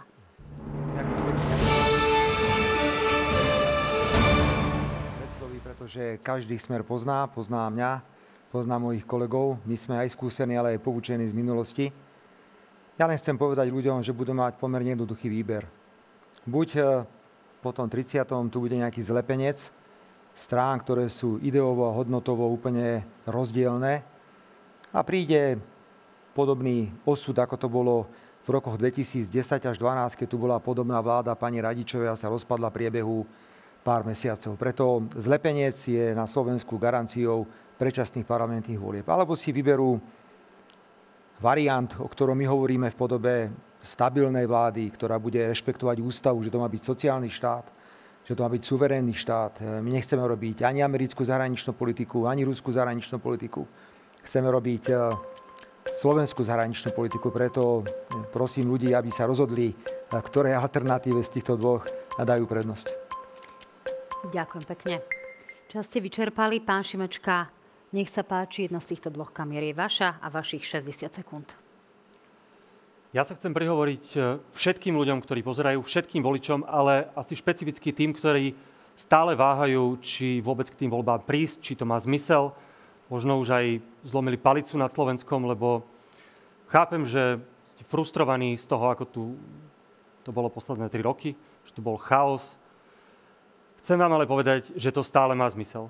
Že stále je nádej, ak prídete, že aj po týchto voľbách sa môžeme pohnúť dopredu, že si nemusíme zvoliť ani návrat do minulosti, ani pokračovanie toho chaosu, ale že si môžeme zvoliť budúcnosť. A chcel by som teda vyzvať každého z vás, najmä toho, kto vidí Slovensko demokratické v silnej Európe, aby prípadne ešte zobral niekoho ďalšieho, koho pozná, súrodenca, kolegu, kolegyňu a presvedčil ho, aby išiel voliť či už progresívne Slovensko, alebo ktorúkoľvek inú demokratickú stranu. A ja som presvedčený, že sa to dá a že spoločne môžeme zvíťaziť. Ďakujem pekne, pán Pelegrini. Nech sa páči, kamera je vaša. Ďakujem pekne. No, musím povedať, že Slovensko za posledné obdobie, naozaj za posledné roky zažilo ťažké časy a občania Slovenska boli ponechaní bývalou vládou na pospas osudu, vystavení zdražovaniu a všetkému, čo k tomu patrí. Zároveň sme boli svedkami totálneho amatérizmu, chaosu, marazmu, jednoducho obrovského napätia spoločnosti a toto všetko sa musí skončiť. Preto my v hlase ponúkame politiku silného štátu, ktorý sa zastane svojich obyvateľov, ktorý si bude chrániť národnoštátne záujmy Slovenskej republiky a ktorý tu znovu zavedie poriadok. Ale ponúkame aj slušnosť, pretože slovenská spoločnosť potrebuje konečne upokojiť eh, jednoducho súdržnosť, aby sme sa spojili opäť pre nejaké ideály a nadchli sa spoločne pre nejakú lepšiu budúcnosť Slovenska, pretože rozdelený národ to nikam nedotiahne a takúto slušnú, rozvážnu politiku, za ktorú sa nebudete musieť hambiť ani doma, ani v zahraničí ponúka práve hlas a preto voľte prosím číslo 17. Ďakujem pekne. Posledná minúta patrí Richardovi Sulíkovi. Nech sa páči. Ďakujem pekne. Dobrý večer prajem všetkým. Rozdávanie a stále nové formy pomoci, to znie síce veľmi pekne, ale nakoniec nás to dotiahne na chvost Európy. My potrebujeme presný opak, my podporujeme samostatnosť a osobnú zodpovednosť a nie závislosť na vládnych dávkach. Súkromný sektor nie vláda je motorom ekonomického rastu a motorom vytvárania pracovných miest. Strana Sloboda a Solidarita predstavila za posledné týždne, mesiace stovky veľmi konkrétnych riešení, ktoré nezrujnujú štátny rozpočet. Vždy sme dbali na to, že nemôžeme robiť stále nové a nové dlhy. Zároveň ale hovoríme, že keď sa podporia tieto opatrenia na vyšší ekonomický rast, že aj ľudia konkrétne z toho budú ťažiť a to vo forme vyšších miest dočakávame nárast o tretinu, čo pri priemernej mzde robí z 1400 na 1900 eur. Ďakujem pekne. Páni, ďakujem, že ste boli hostiami televízie JOJ. Ďakujem pekne, že ste si našli čas a povedali aj svojim voličom to, čo považujete za dôležité. Ďakujem pekne teda, že mojimi hostiami boli tento večer Richard Sulík, predseda SAS. Ďakujem pekne za pozvanie, dobrý večer prajem. Robert Fico, šéf už, Smeru už. sociálnej demokracie. Asi už treba zaželať ľuďom dobrú noc. Ďakujem pekne. Michal Šimečka, šéf Progresívneho Slovenska. Ďakujem pekne a dobrú noc. A Peter Pellegrini, líder Hlasu. Ďakujem a želám všetkým všetko dobré. Dámy a páni, dobrú noc aj vám, ale predovšetkým vám chcem poďakovať, lebo keď ste nás dopozerali, znamená to, že máte záujem o Slovensko, o slovenskú politiku a o to, aby ste sa dobre rozhodli. Ja vám teda 30. septembra želám šťastnú volebnú ruku. Dobrú noc.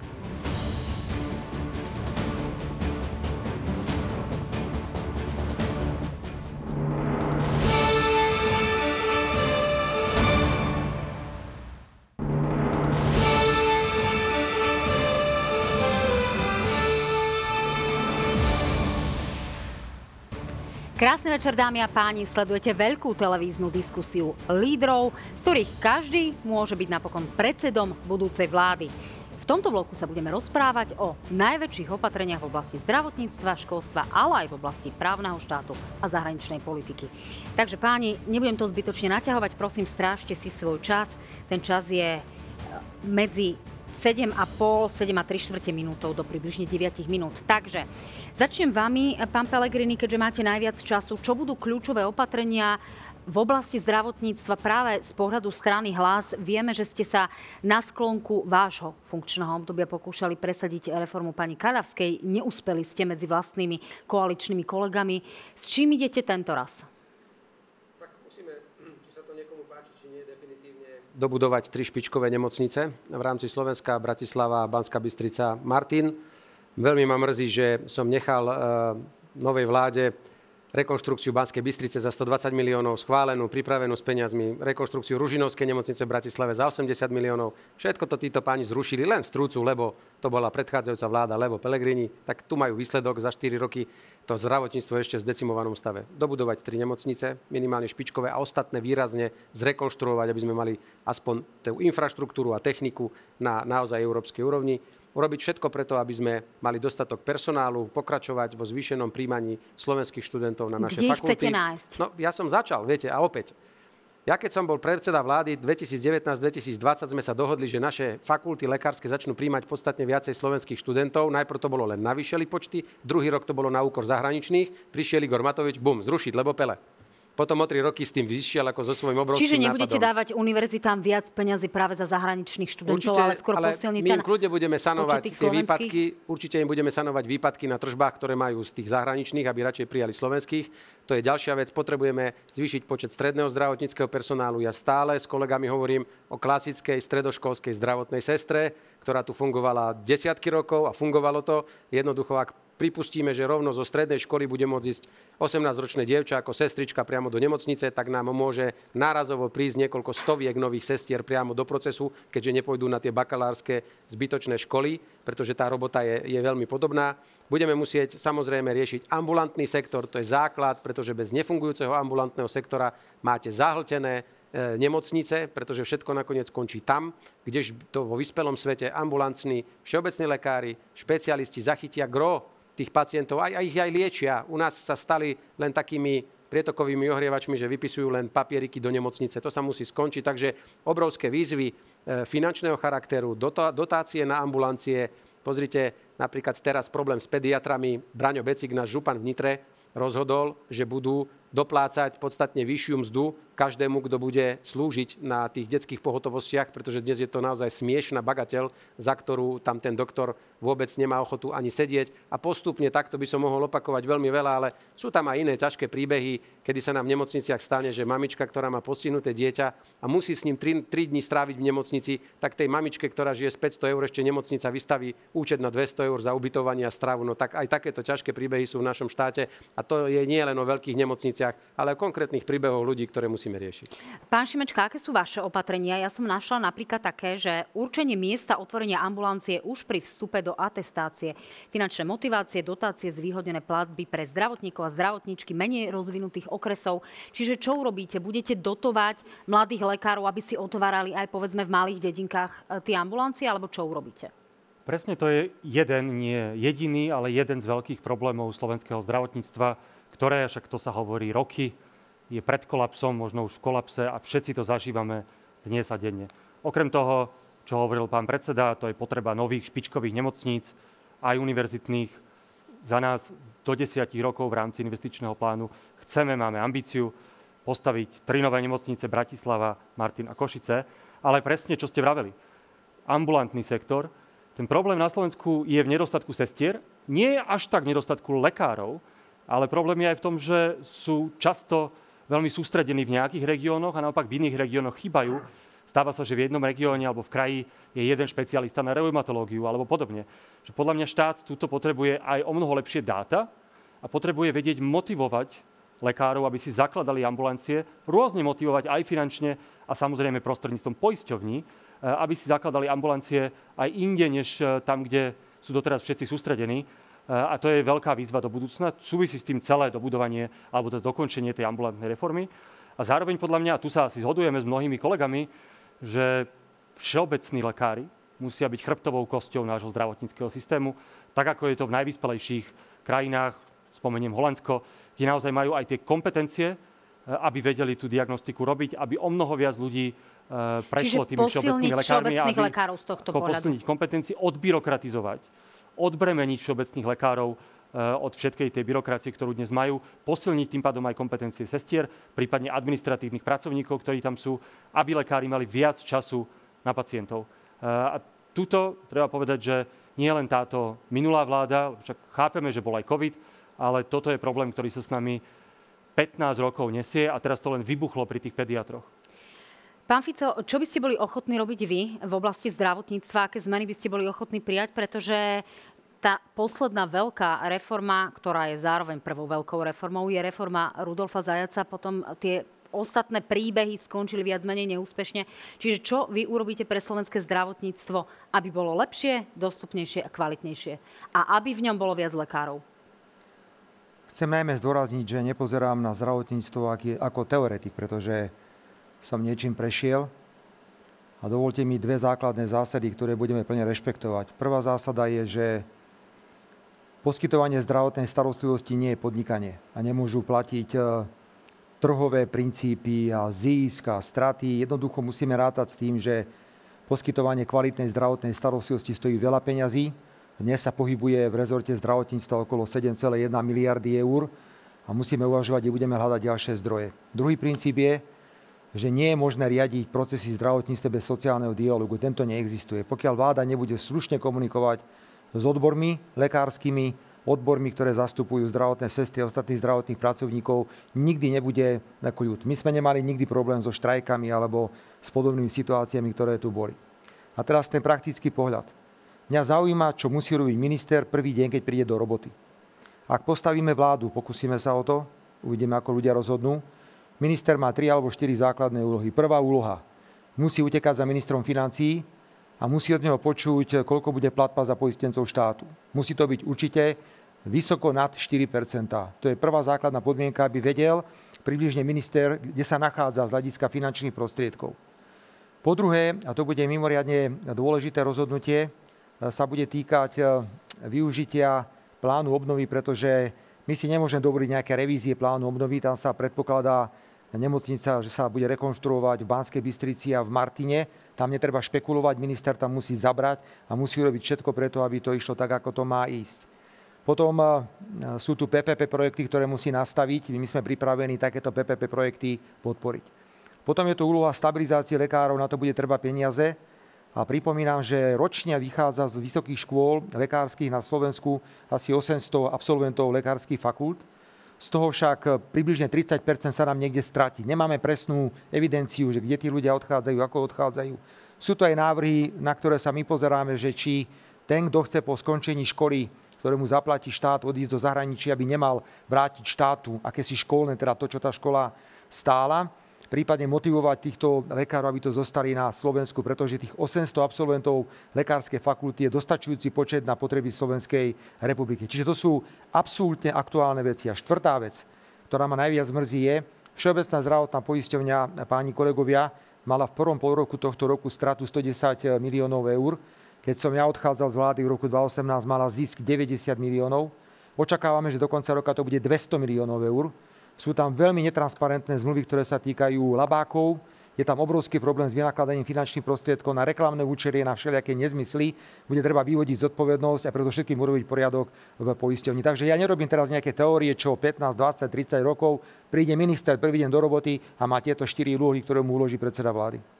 Pán Sulík, aké sú vaše kľúčové opatrenia v oblasti zdravotníctva? Tak Budete sme... hľadať peniaze aj vnútri systému? My sme predstavili aj silný zdravotnícky tým, ktorý sa priebežne tejto problematike venuje a aj tieňového ministra. Predstavili sme aj prvých 100 opatrení, na, teda 100 opatrení na prvých 100 dní, kde je aj mnoho detailných vecí, ktoré ale by ten stav predsa len citeľne zlepšili. No a predtým, ak dojdem k tým našim hlavným bodom, chcem ešte krátkosti na pána Fica reagovať. Viete, vy hovoríte, nemôžu platiť trhové princípy a všetko treba s odbormi, ale však to ste robili celé roky a pozrite, v akom stave, stave to zdravotníctvo je. Áno, nezlepšilo sa ani počas posledných ministrov, ale veď dlhé, dlhé obdobie, pán Fico, ste tam mali na to vplyv a už sa asi dostatočne ukázalo, že tam, kde to má zmysel, uplatňujme trhové princípy. A teraz v krátkosti k našim opatreniam. To, čo my by sme robili, by sme sa zamerali na 5 okamžitých opatrení.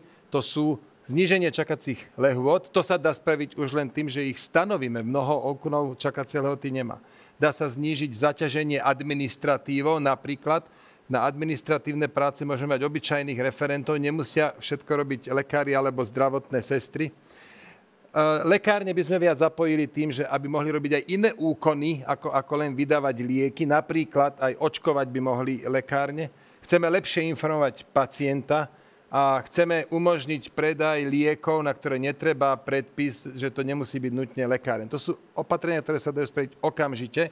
Ja a vás preruším, teda sa dotknem sa... toho prvého, tie čakacie lehoty.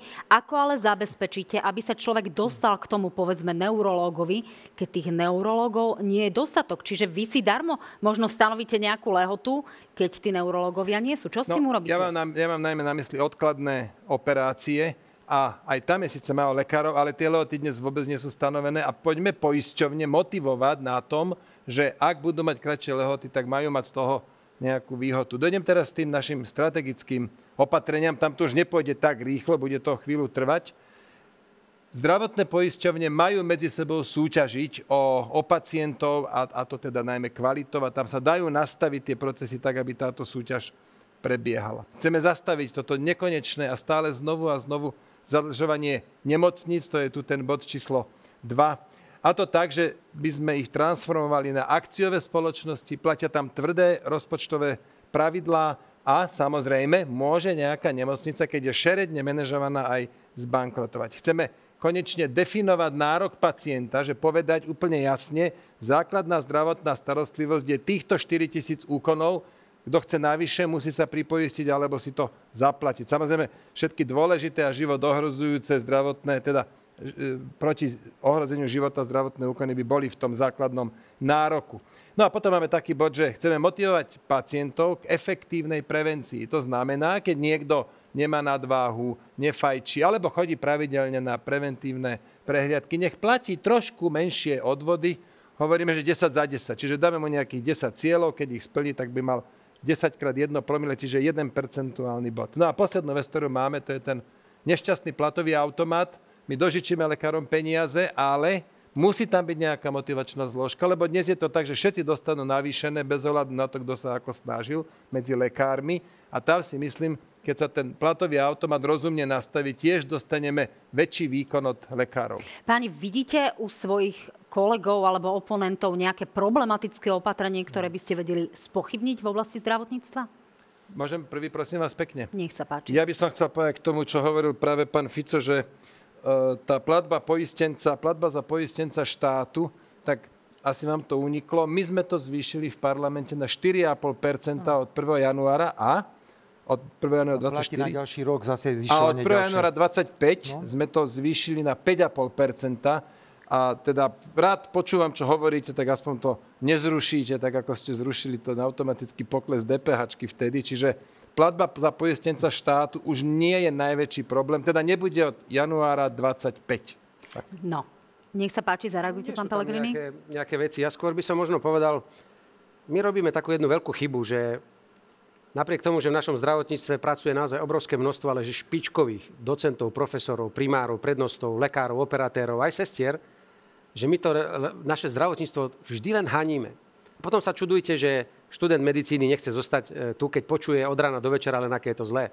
Dámy a páni, veď v našej republike sa transplantujú srdce, obličky, neviem, aké všetky orgány, robia sa tie najzložitejšie operácie najmodernejšími metódami, a naozaj vám mnohí povedia, ktorí síce naše slovenské zdravotníctvo hania, na chvíľku odídu do zahraničia a vidia, čo to tam je za, za problém dostať sa k zdravotnej starostlivosti, že to nakoniec nie je až také zlé. Máme svoje problémy, treba investovať, treba to zlepšovať, len ho prosím až tak nezhovadzujme pred tými ľuďmi a ho tak nekarhajme, tak ako karháme aj naše vysoké školy a potom sa čudujeme, že mladý stredoškolák už automaticky ide do Brna alebo do Prahy, lebo tak má už e, akoby očiernené to vysoké školstvo na Slovensku, že už ani dopredu sa nejde pozrieť na tú univerzitu, kde sú opäť špičkoví profesori, docenti, pedagógovia, takže možno fajn, že starajme sa o to zdravotníctvo, koľko vládzeme, ale nenadávajme si fur naň, lebo ono nie je až také zložité a neurážajme tých špičkových lekárov, ktorí tu poskytujú na naozaj tie najlepšie výkony častokrát sa chodia aj z iných krajín k nám učiť. No, sa veľký mňa, problém je napríklad v tých nadčasoch. Prepačte, pozrite sa na mňa, som dobrý príklad, ako ma dali dohromady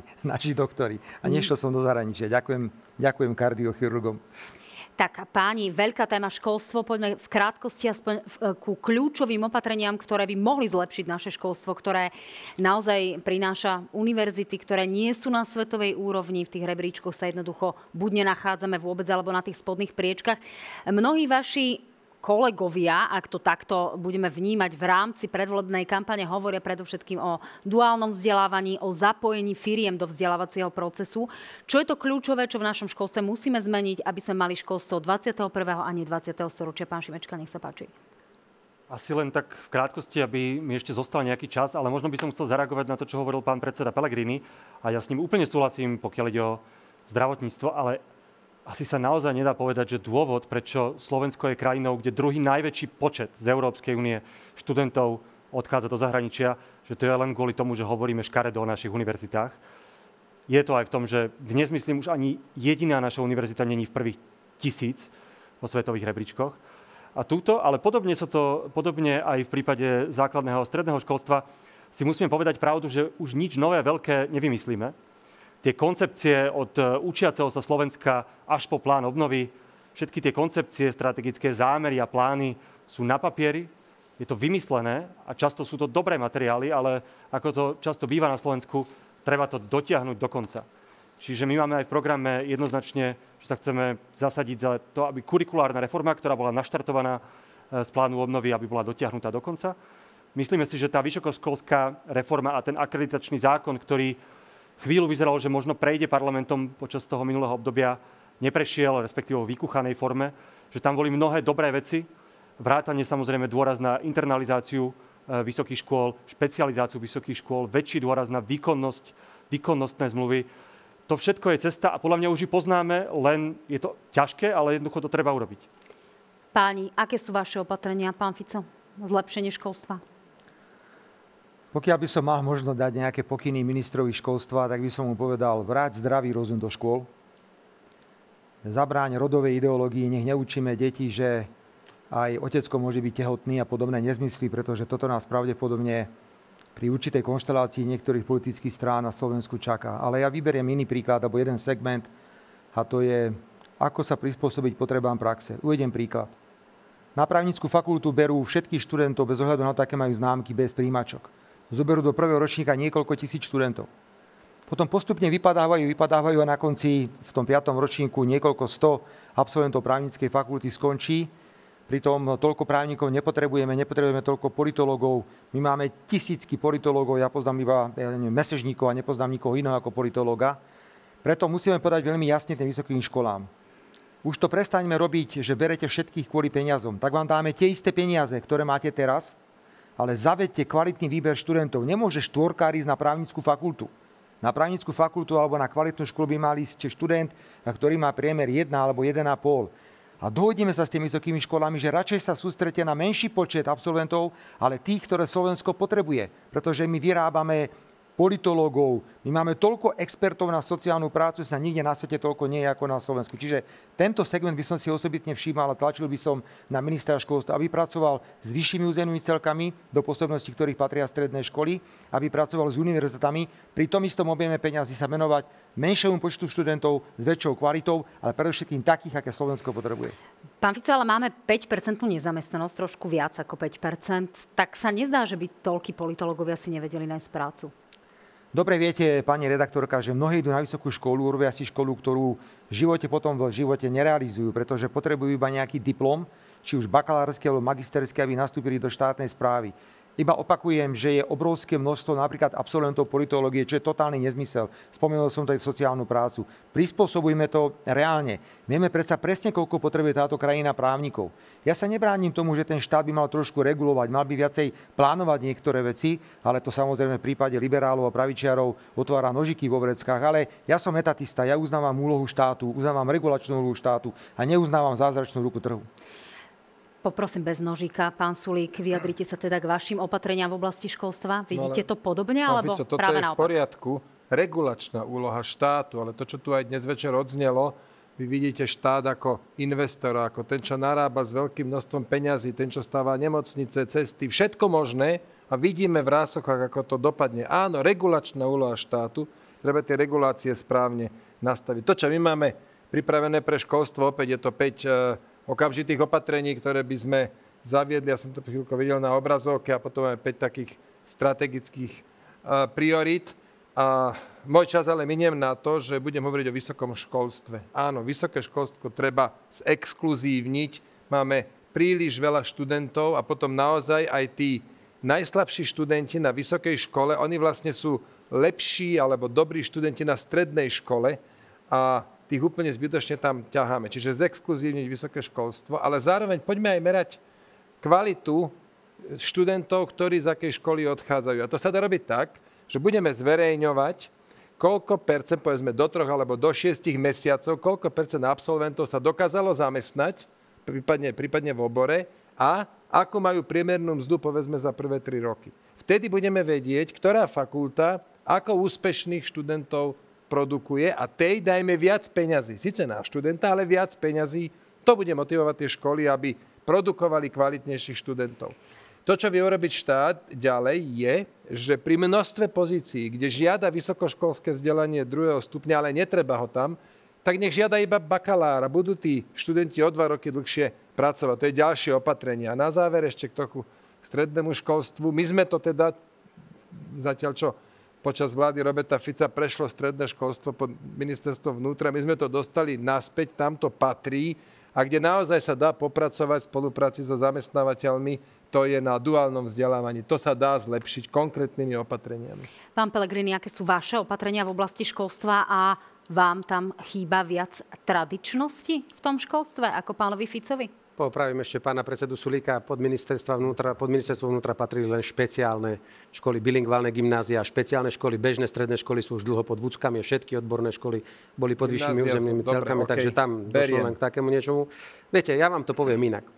V rámci toho školstva a v rámci tých obrovských regionálnych rozdielov v krajine musíme urobiť všetko preto, aby v každom kúte Slovenska dostalo to dieťatko po narodení primeranú, kvalitnú a rovnakú kvalitnú aj predškolskú, aj minimálne základnú školskú e, výchovu. A takisto primerane šance mať dobré stredné vzdelanie aj na východe Slovenska, aj na juhu, aj na severe, nielen v hlavnom meste, nielen v krajských mestách. Po druhé, Dnes to nemajú? Byť... Dnes to nie je nie, zabezpečené sa, poďte sa pozrieť, aká je niekedy kvalita vzdelávania v niektorých regiónoch, ako vyzerajú školy, ako vyzerá e, to okolie a jednoducho to, čo sa tam deje. A poďalšie. Nesmie byť vzdelanie tak ako aj šport nesmie byť doménou tých, čo na to majú peniaze, ale tých, ktorí sú usilovní a ktorí majú talent. A to musí platiť aj vo vzdelávaní. A my málo hovoríme o učiteľoch. Viete, ja som to zažil, ja som chvíľku bol aj minister školstva. Tu už toľko reforiem išlo cez to školstvo, ale deti nevedeli čítať, ani po 8. reforme nerozumeli čítanému textu.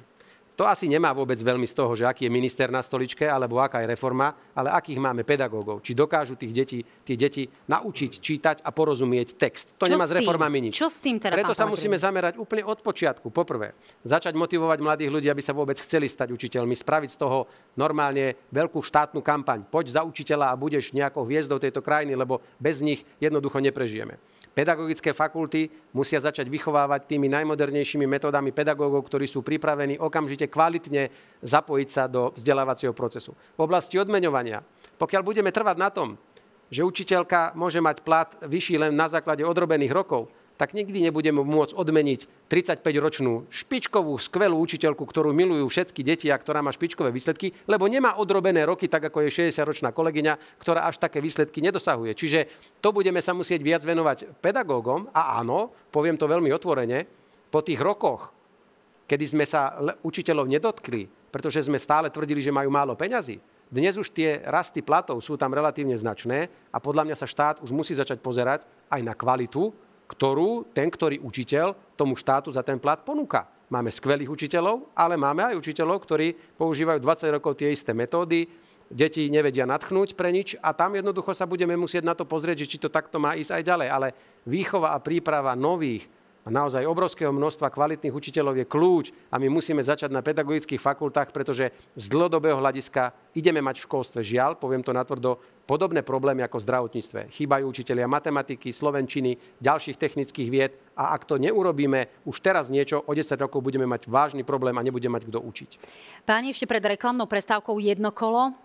Budeme to musieť trošku zrýchliť. Právny štát. Pán Fico, začnem vami. Ja som sa dnes trikrát pokúšala na vašej stránke nájsť niečo v oblasti právneho štátu. Máte tam takú poznámočku, že sún pre tých, čo nepoznajú angličtinu a nevedia po anglicky, to znamená čoskoro. Čiže čo mienite urobiť, aké opatrenia v oblasti právneho štátu? A ja len spomeniem také tie slova adresované či policajnému prezidentovi alebo špeciálnemu prokurátorovi, kde hovorívate aj na tých mítingoch, my ich odtiaľ vykopeme. Čiže aké budú vaše kľúčové opatrenia v oblasti právneho štátu, policie, spravodajských zložiek. Máme tu predsa veľkú a veľkú akciu vírus, veľkú kauzu. Čiže čo budete robiť, ako to nastavíte? Vírus nie je žiadna kauza, tam je problém v tom, že hlúposť predstaviteľov NAKA, úradu špeciálnej prokuratúry, došla tak ďaleko, že sa začali venovať e, spôsobu financovania spravodajských služieb a všetci zadržaní boli prepustení. To znamená, že to nie je žiadna kauza. Ale k vašej otázke, poprvé, my ešte budeme predstavovať priority správneho štátu v najbližších dňoch. Ak sa pýtate na konkrétne veci, ak chceme aspoň trochu vrátiť dôveru ľudí, že tu môže fungovať spravodlivosť, tak musíme prijať všetky opatrenia, ktoré zabránia tomu, že trestné právo bude zneužívané na likvidáciu opozície. Hovorím to s plnou vážnosťou, pretože tu vďaka takým ľuďom, ako je Lipšic, Matovič a spolu zomierali ľudia vo výkone väzby. Tu sa zatvárali ľudia nevinní, je tu možno už 32 rozhodnutí ústavného súdu. Čo urobíte teda, pán Fico, no, konkrétne? Ja hovorím, že treba urobiť konkrétne rozhodnutia, predovšetkým personálne rozhodnutia. Nemôže byť podvodník Lipšic, ktorý získal bezpečnostnú previerku podvodom, advokátsku skúšku pod vodom, pravoplatne odsudený páchateľ, bývalý minister, politik, ktorý nenávidí opozíciu, človek, ktorý rozhoduje o osude opozície, to jednoducho nejde.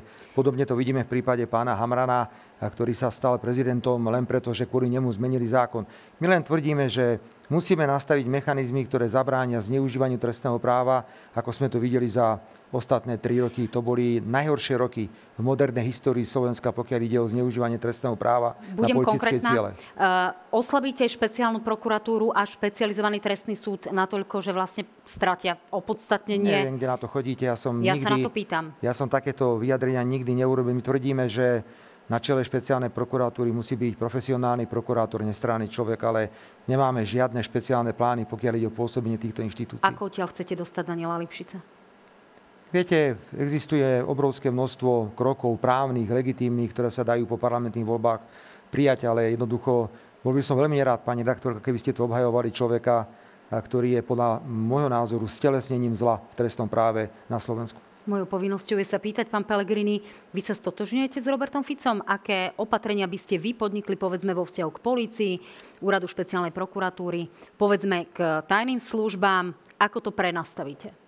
Polícii je dôležité okamžite e, zastabilizovať stav, pretože hrozí, že 2600 ďalších policajtov dosiahlo dôchodkový vek a môže sa rozhodnúť opustiť políciu a to by bol naozaj už kolaps bezpečnostnej zložky e, a bezpečnosti štátu.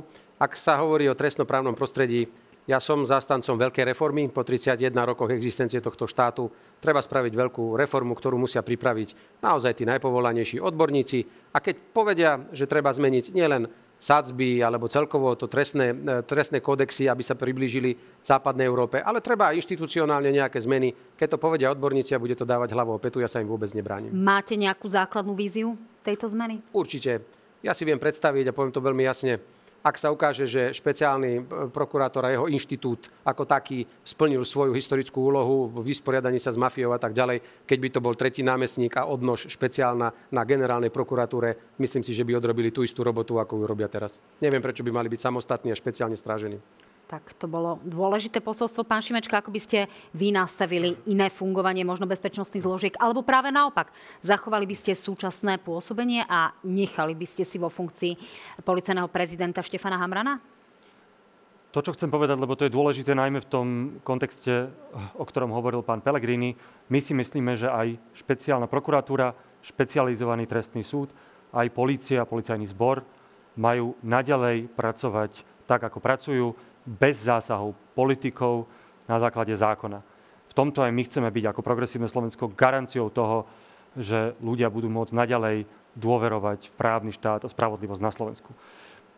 Mňa neustále prekvapuje, a teraz reagujem na, na pána Fica, aj teraz to povedal, že policia je zneužívaná proti opozícii, ale veď ja teda nie som právnik, a už vôbec nie trestný právnik, ale veď človek sa má pozerať na to, ako rozhodujú súdy.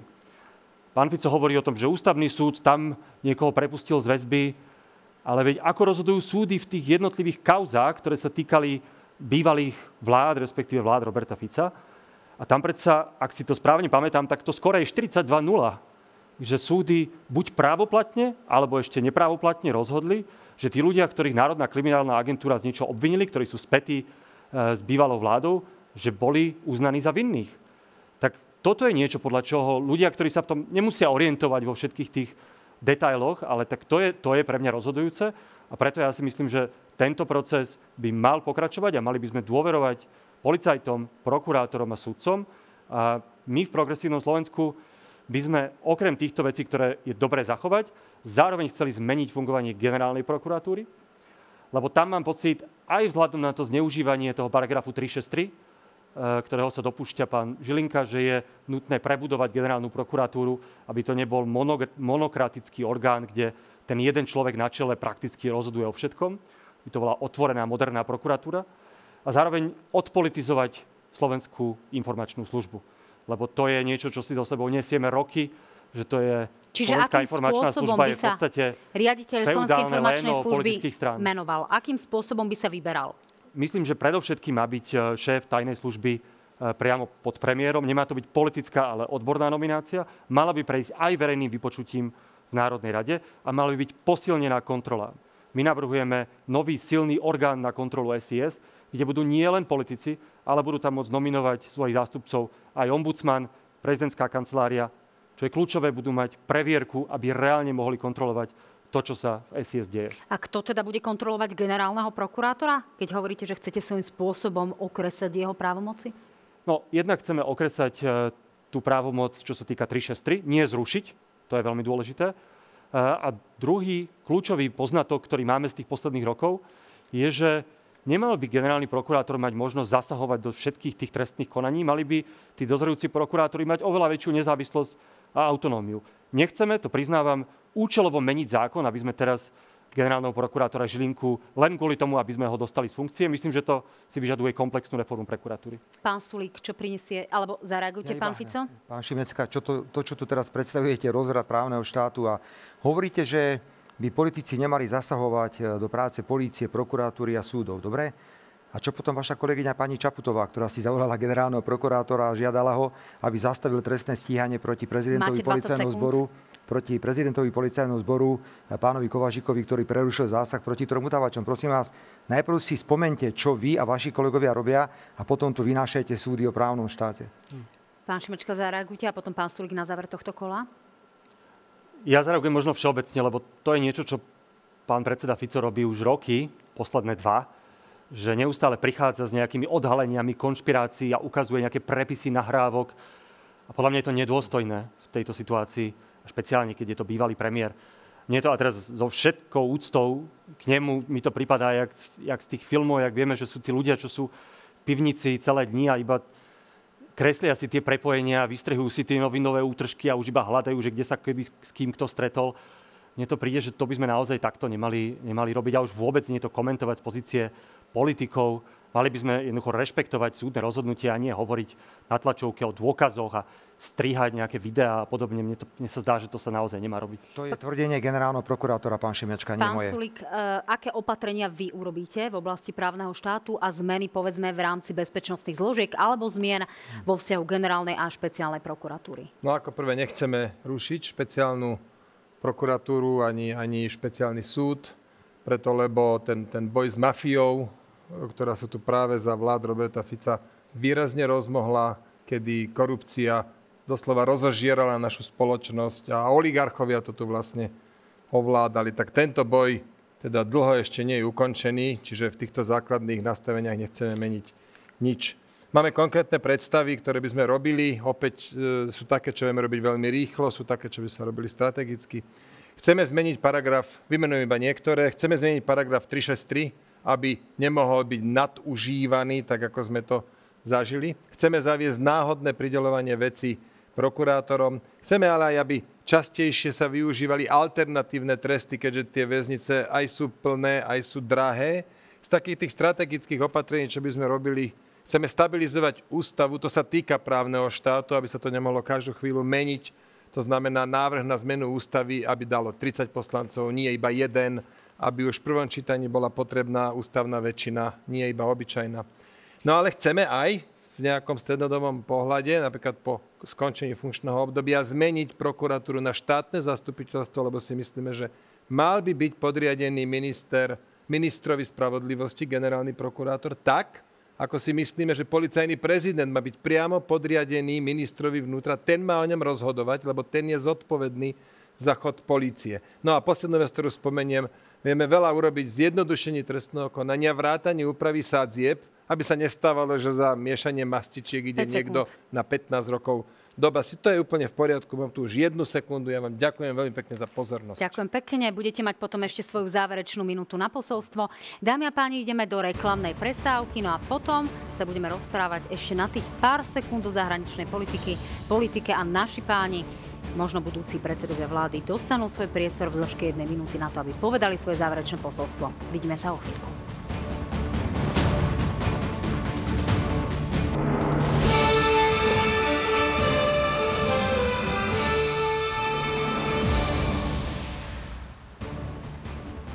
Opäť krásny večer, dámy a páni. Sme v absolútnom finále našej finálovej predvolebnej diskusie. Páni majú naozaj veľmi málo času na to, aby sme otvárali nejaké ďalšie témy.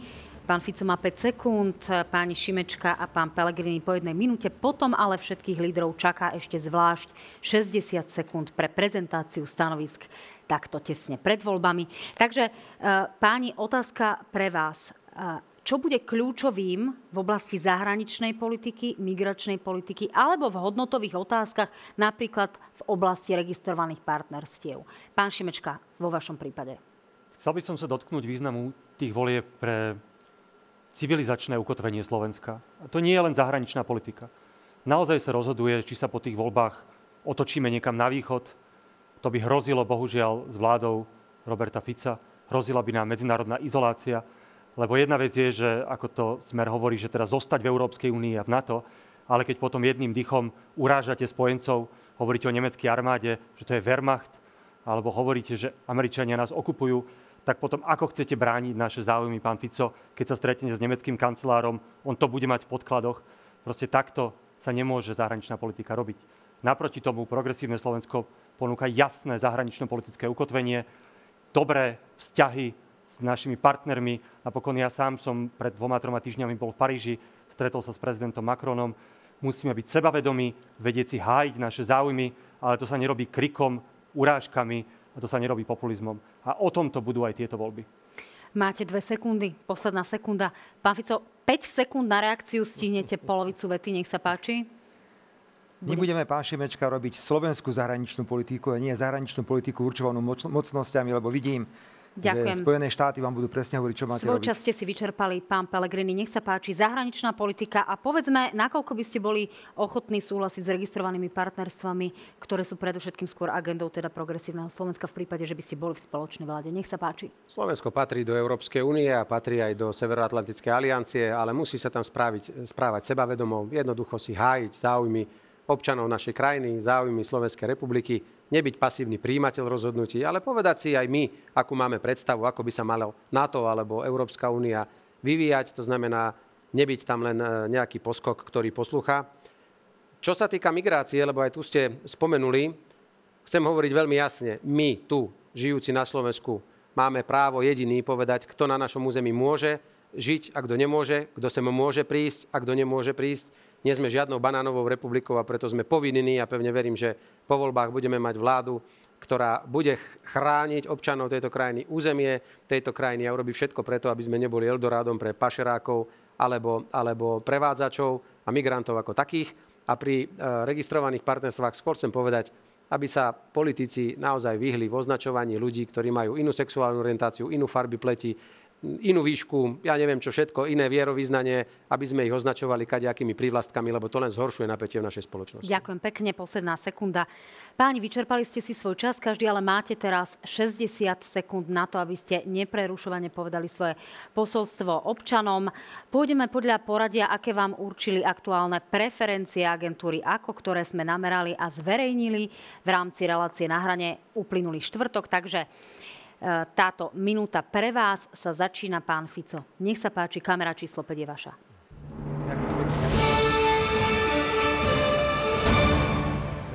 pretože každý smer pozná, pozná mňa, pozná mojich kolegov. My sme aj skúsení, ale aj poučení z minulosti.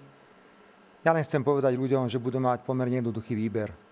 Buď e, po tom 30. tu bude nejaký zlepenec strán, ktoré sú ideovo a hodnotovo úplne rozdielne, a príde podobný osud, ako to bolo v rokoch 2010 až 2012, keď tu bola podobná vláda pani Radičovej a sa rozpadla priebehu pár mesiacov. Preto zlepenec je na Slovensku garanciou predčasných parlamentných volieb. Alebo si vyberú variant, o ktorom my hovoríme v podobe stabilnej vlády, ktorá bude rešpektovať ústavu, že to má byť sociálny štát, že to má byť suverénny štát. My nechceme robiť ani americkú zahraničnú politiku, ani ruskú zahraničnú politiku chceme robiť e, slovenskú zahraničnú politiku, preto e, prosím ľudí, aby sa rozhodli, e, ktoré alternatíve z týchto dvoch dajú prednosť. Ďakujem pekne. Čas ste vyčerpali, pán Šimečka. Nech sa páči, jedna z týchto dvoch kamier je vaša a vašich 60 sekúnd.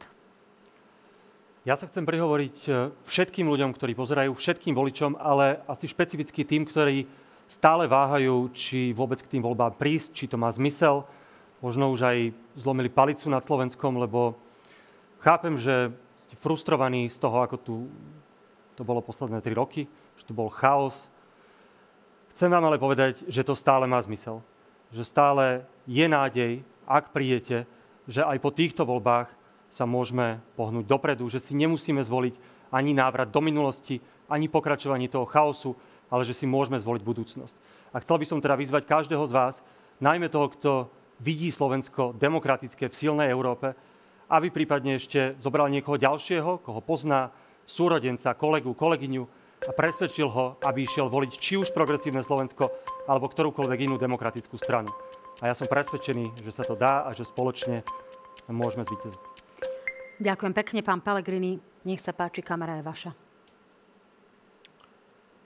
Ďakujem pekne.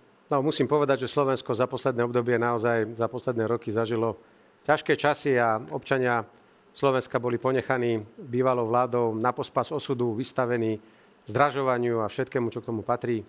Zároveň sme boli svedkami totálneho amatérizmu, chaosu, marazmu, jednoducho obrovského napätia spoločnosti a toto všetko sa musí skončiť. Preto my v hlase ponúkame politiku silného štátu, ktorý sa zastane svojich obyvateľov, ktorý si bude chrániť národno-štátne záujmy Slovenskej republiky a ktorý tu znovu zavedie poriadok. Ale ponúkame aj slušnosť, pretože slovenská spoločnosť potrebuje konečne upokojiť eh, jednoducho súdržnosť, aby sme sa spojili opäť pre nejaké ideály a nadchli sa spoločne pre nejakú lepšiu budúcnosť Slovenska, pretože rozdelený národ to nikam nedotiahne. A takúto slušnú, rozvážnu politiku, za ktorú sa nebudete musieť hambiť ani doma, ani v zahraničí, ponúka práve hlas a preto voľte, prosím, číslo 17. Ďakujem pekne. Posledná minúta patrí Richardovi Sulíkovi. Nech sa páči. Ďakujem pekne. Dobrý večer prajem všetkým rozdávanie a stále nové formy pomoci. To znie síce veľmi pekne, ale nakoniec nás to dotiahne na chvost Európy. My potrebujeme presný opak. My podporujeme samostatnosť a osobnú zodpovednosť a nie závislosť na vládnych dávkach. Súkromný sektor nie vláda je motorom ekonomického rastu a motorom vytvárania pracovných miest. Strana Sloboda a Solidarita predstavila za posledné týždne, mesiace stovky veľmi konkrétnych riešení, ktoré nezrujnujú štátny rozpočet. Vždy sme dbali na to, že nemôžeme robiť stále nové a nové dlhy. Zároveň ale hovoríme, že keď sa podporia tieto opatrenia na vyšší ekonomický rast, že aj ľudia konkrétne z toho budú ťažiť a to vo forme vyšších miest dočakávame nárast o tretinu čo pri priemernej mzde robí z 1400 na 1900 eur. Ďakujem pekne. Páni, ďakujem, že ste boli hostiami televízie JOJ. Ďakujem pekne, že ste si našli čas a povedali aj svojim voličom to, čo považujete za dôležité. Ďakujem pekne teda, že mojimi hostiami boli tento večer Richard Sulík, predseda SAS. Ďakujem pekne za pozvanie. Dobrý večer, prajem. Robert Fico, šéf už, Smeru už, sociálnej demokracie. Asi už treba zaželať ľuďom dobrú noc. Ďakujem pekne. Michal Šimečka, šéf Progresívneho Slovenska. Ďakujem pekne a dobrú noc. A Peter Pellegrini, líder Hlasu. Ďakujem a želám všetkým všetko dobré. Dámy a páni, dobrú noc aj vám, ale predovšetkým vám chcem poďakovať, lebo keď ste nás dopozerali, znamená to, že máte záujem o Slovensko, o slovenskú politiku a o to, aby ste sa dobre rozhodli. Ja vám teda 30. septembra želám šťastnú volebnú ruku. Dobrú noc.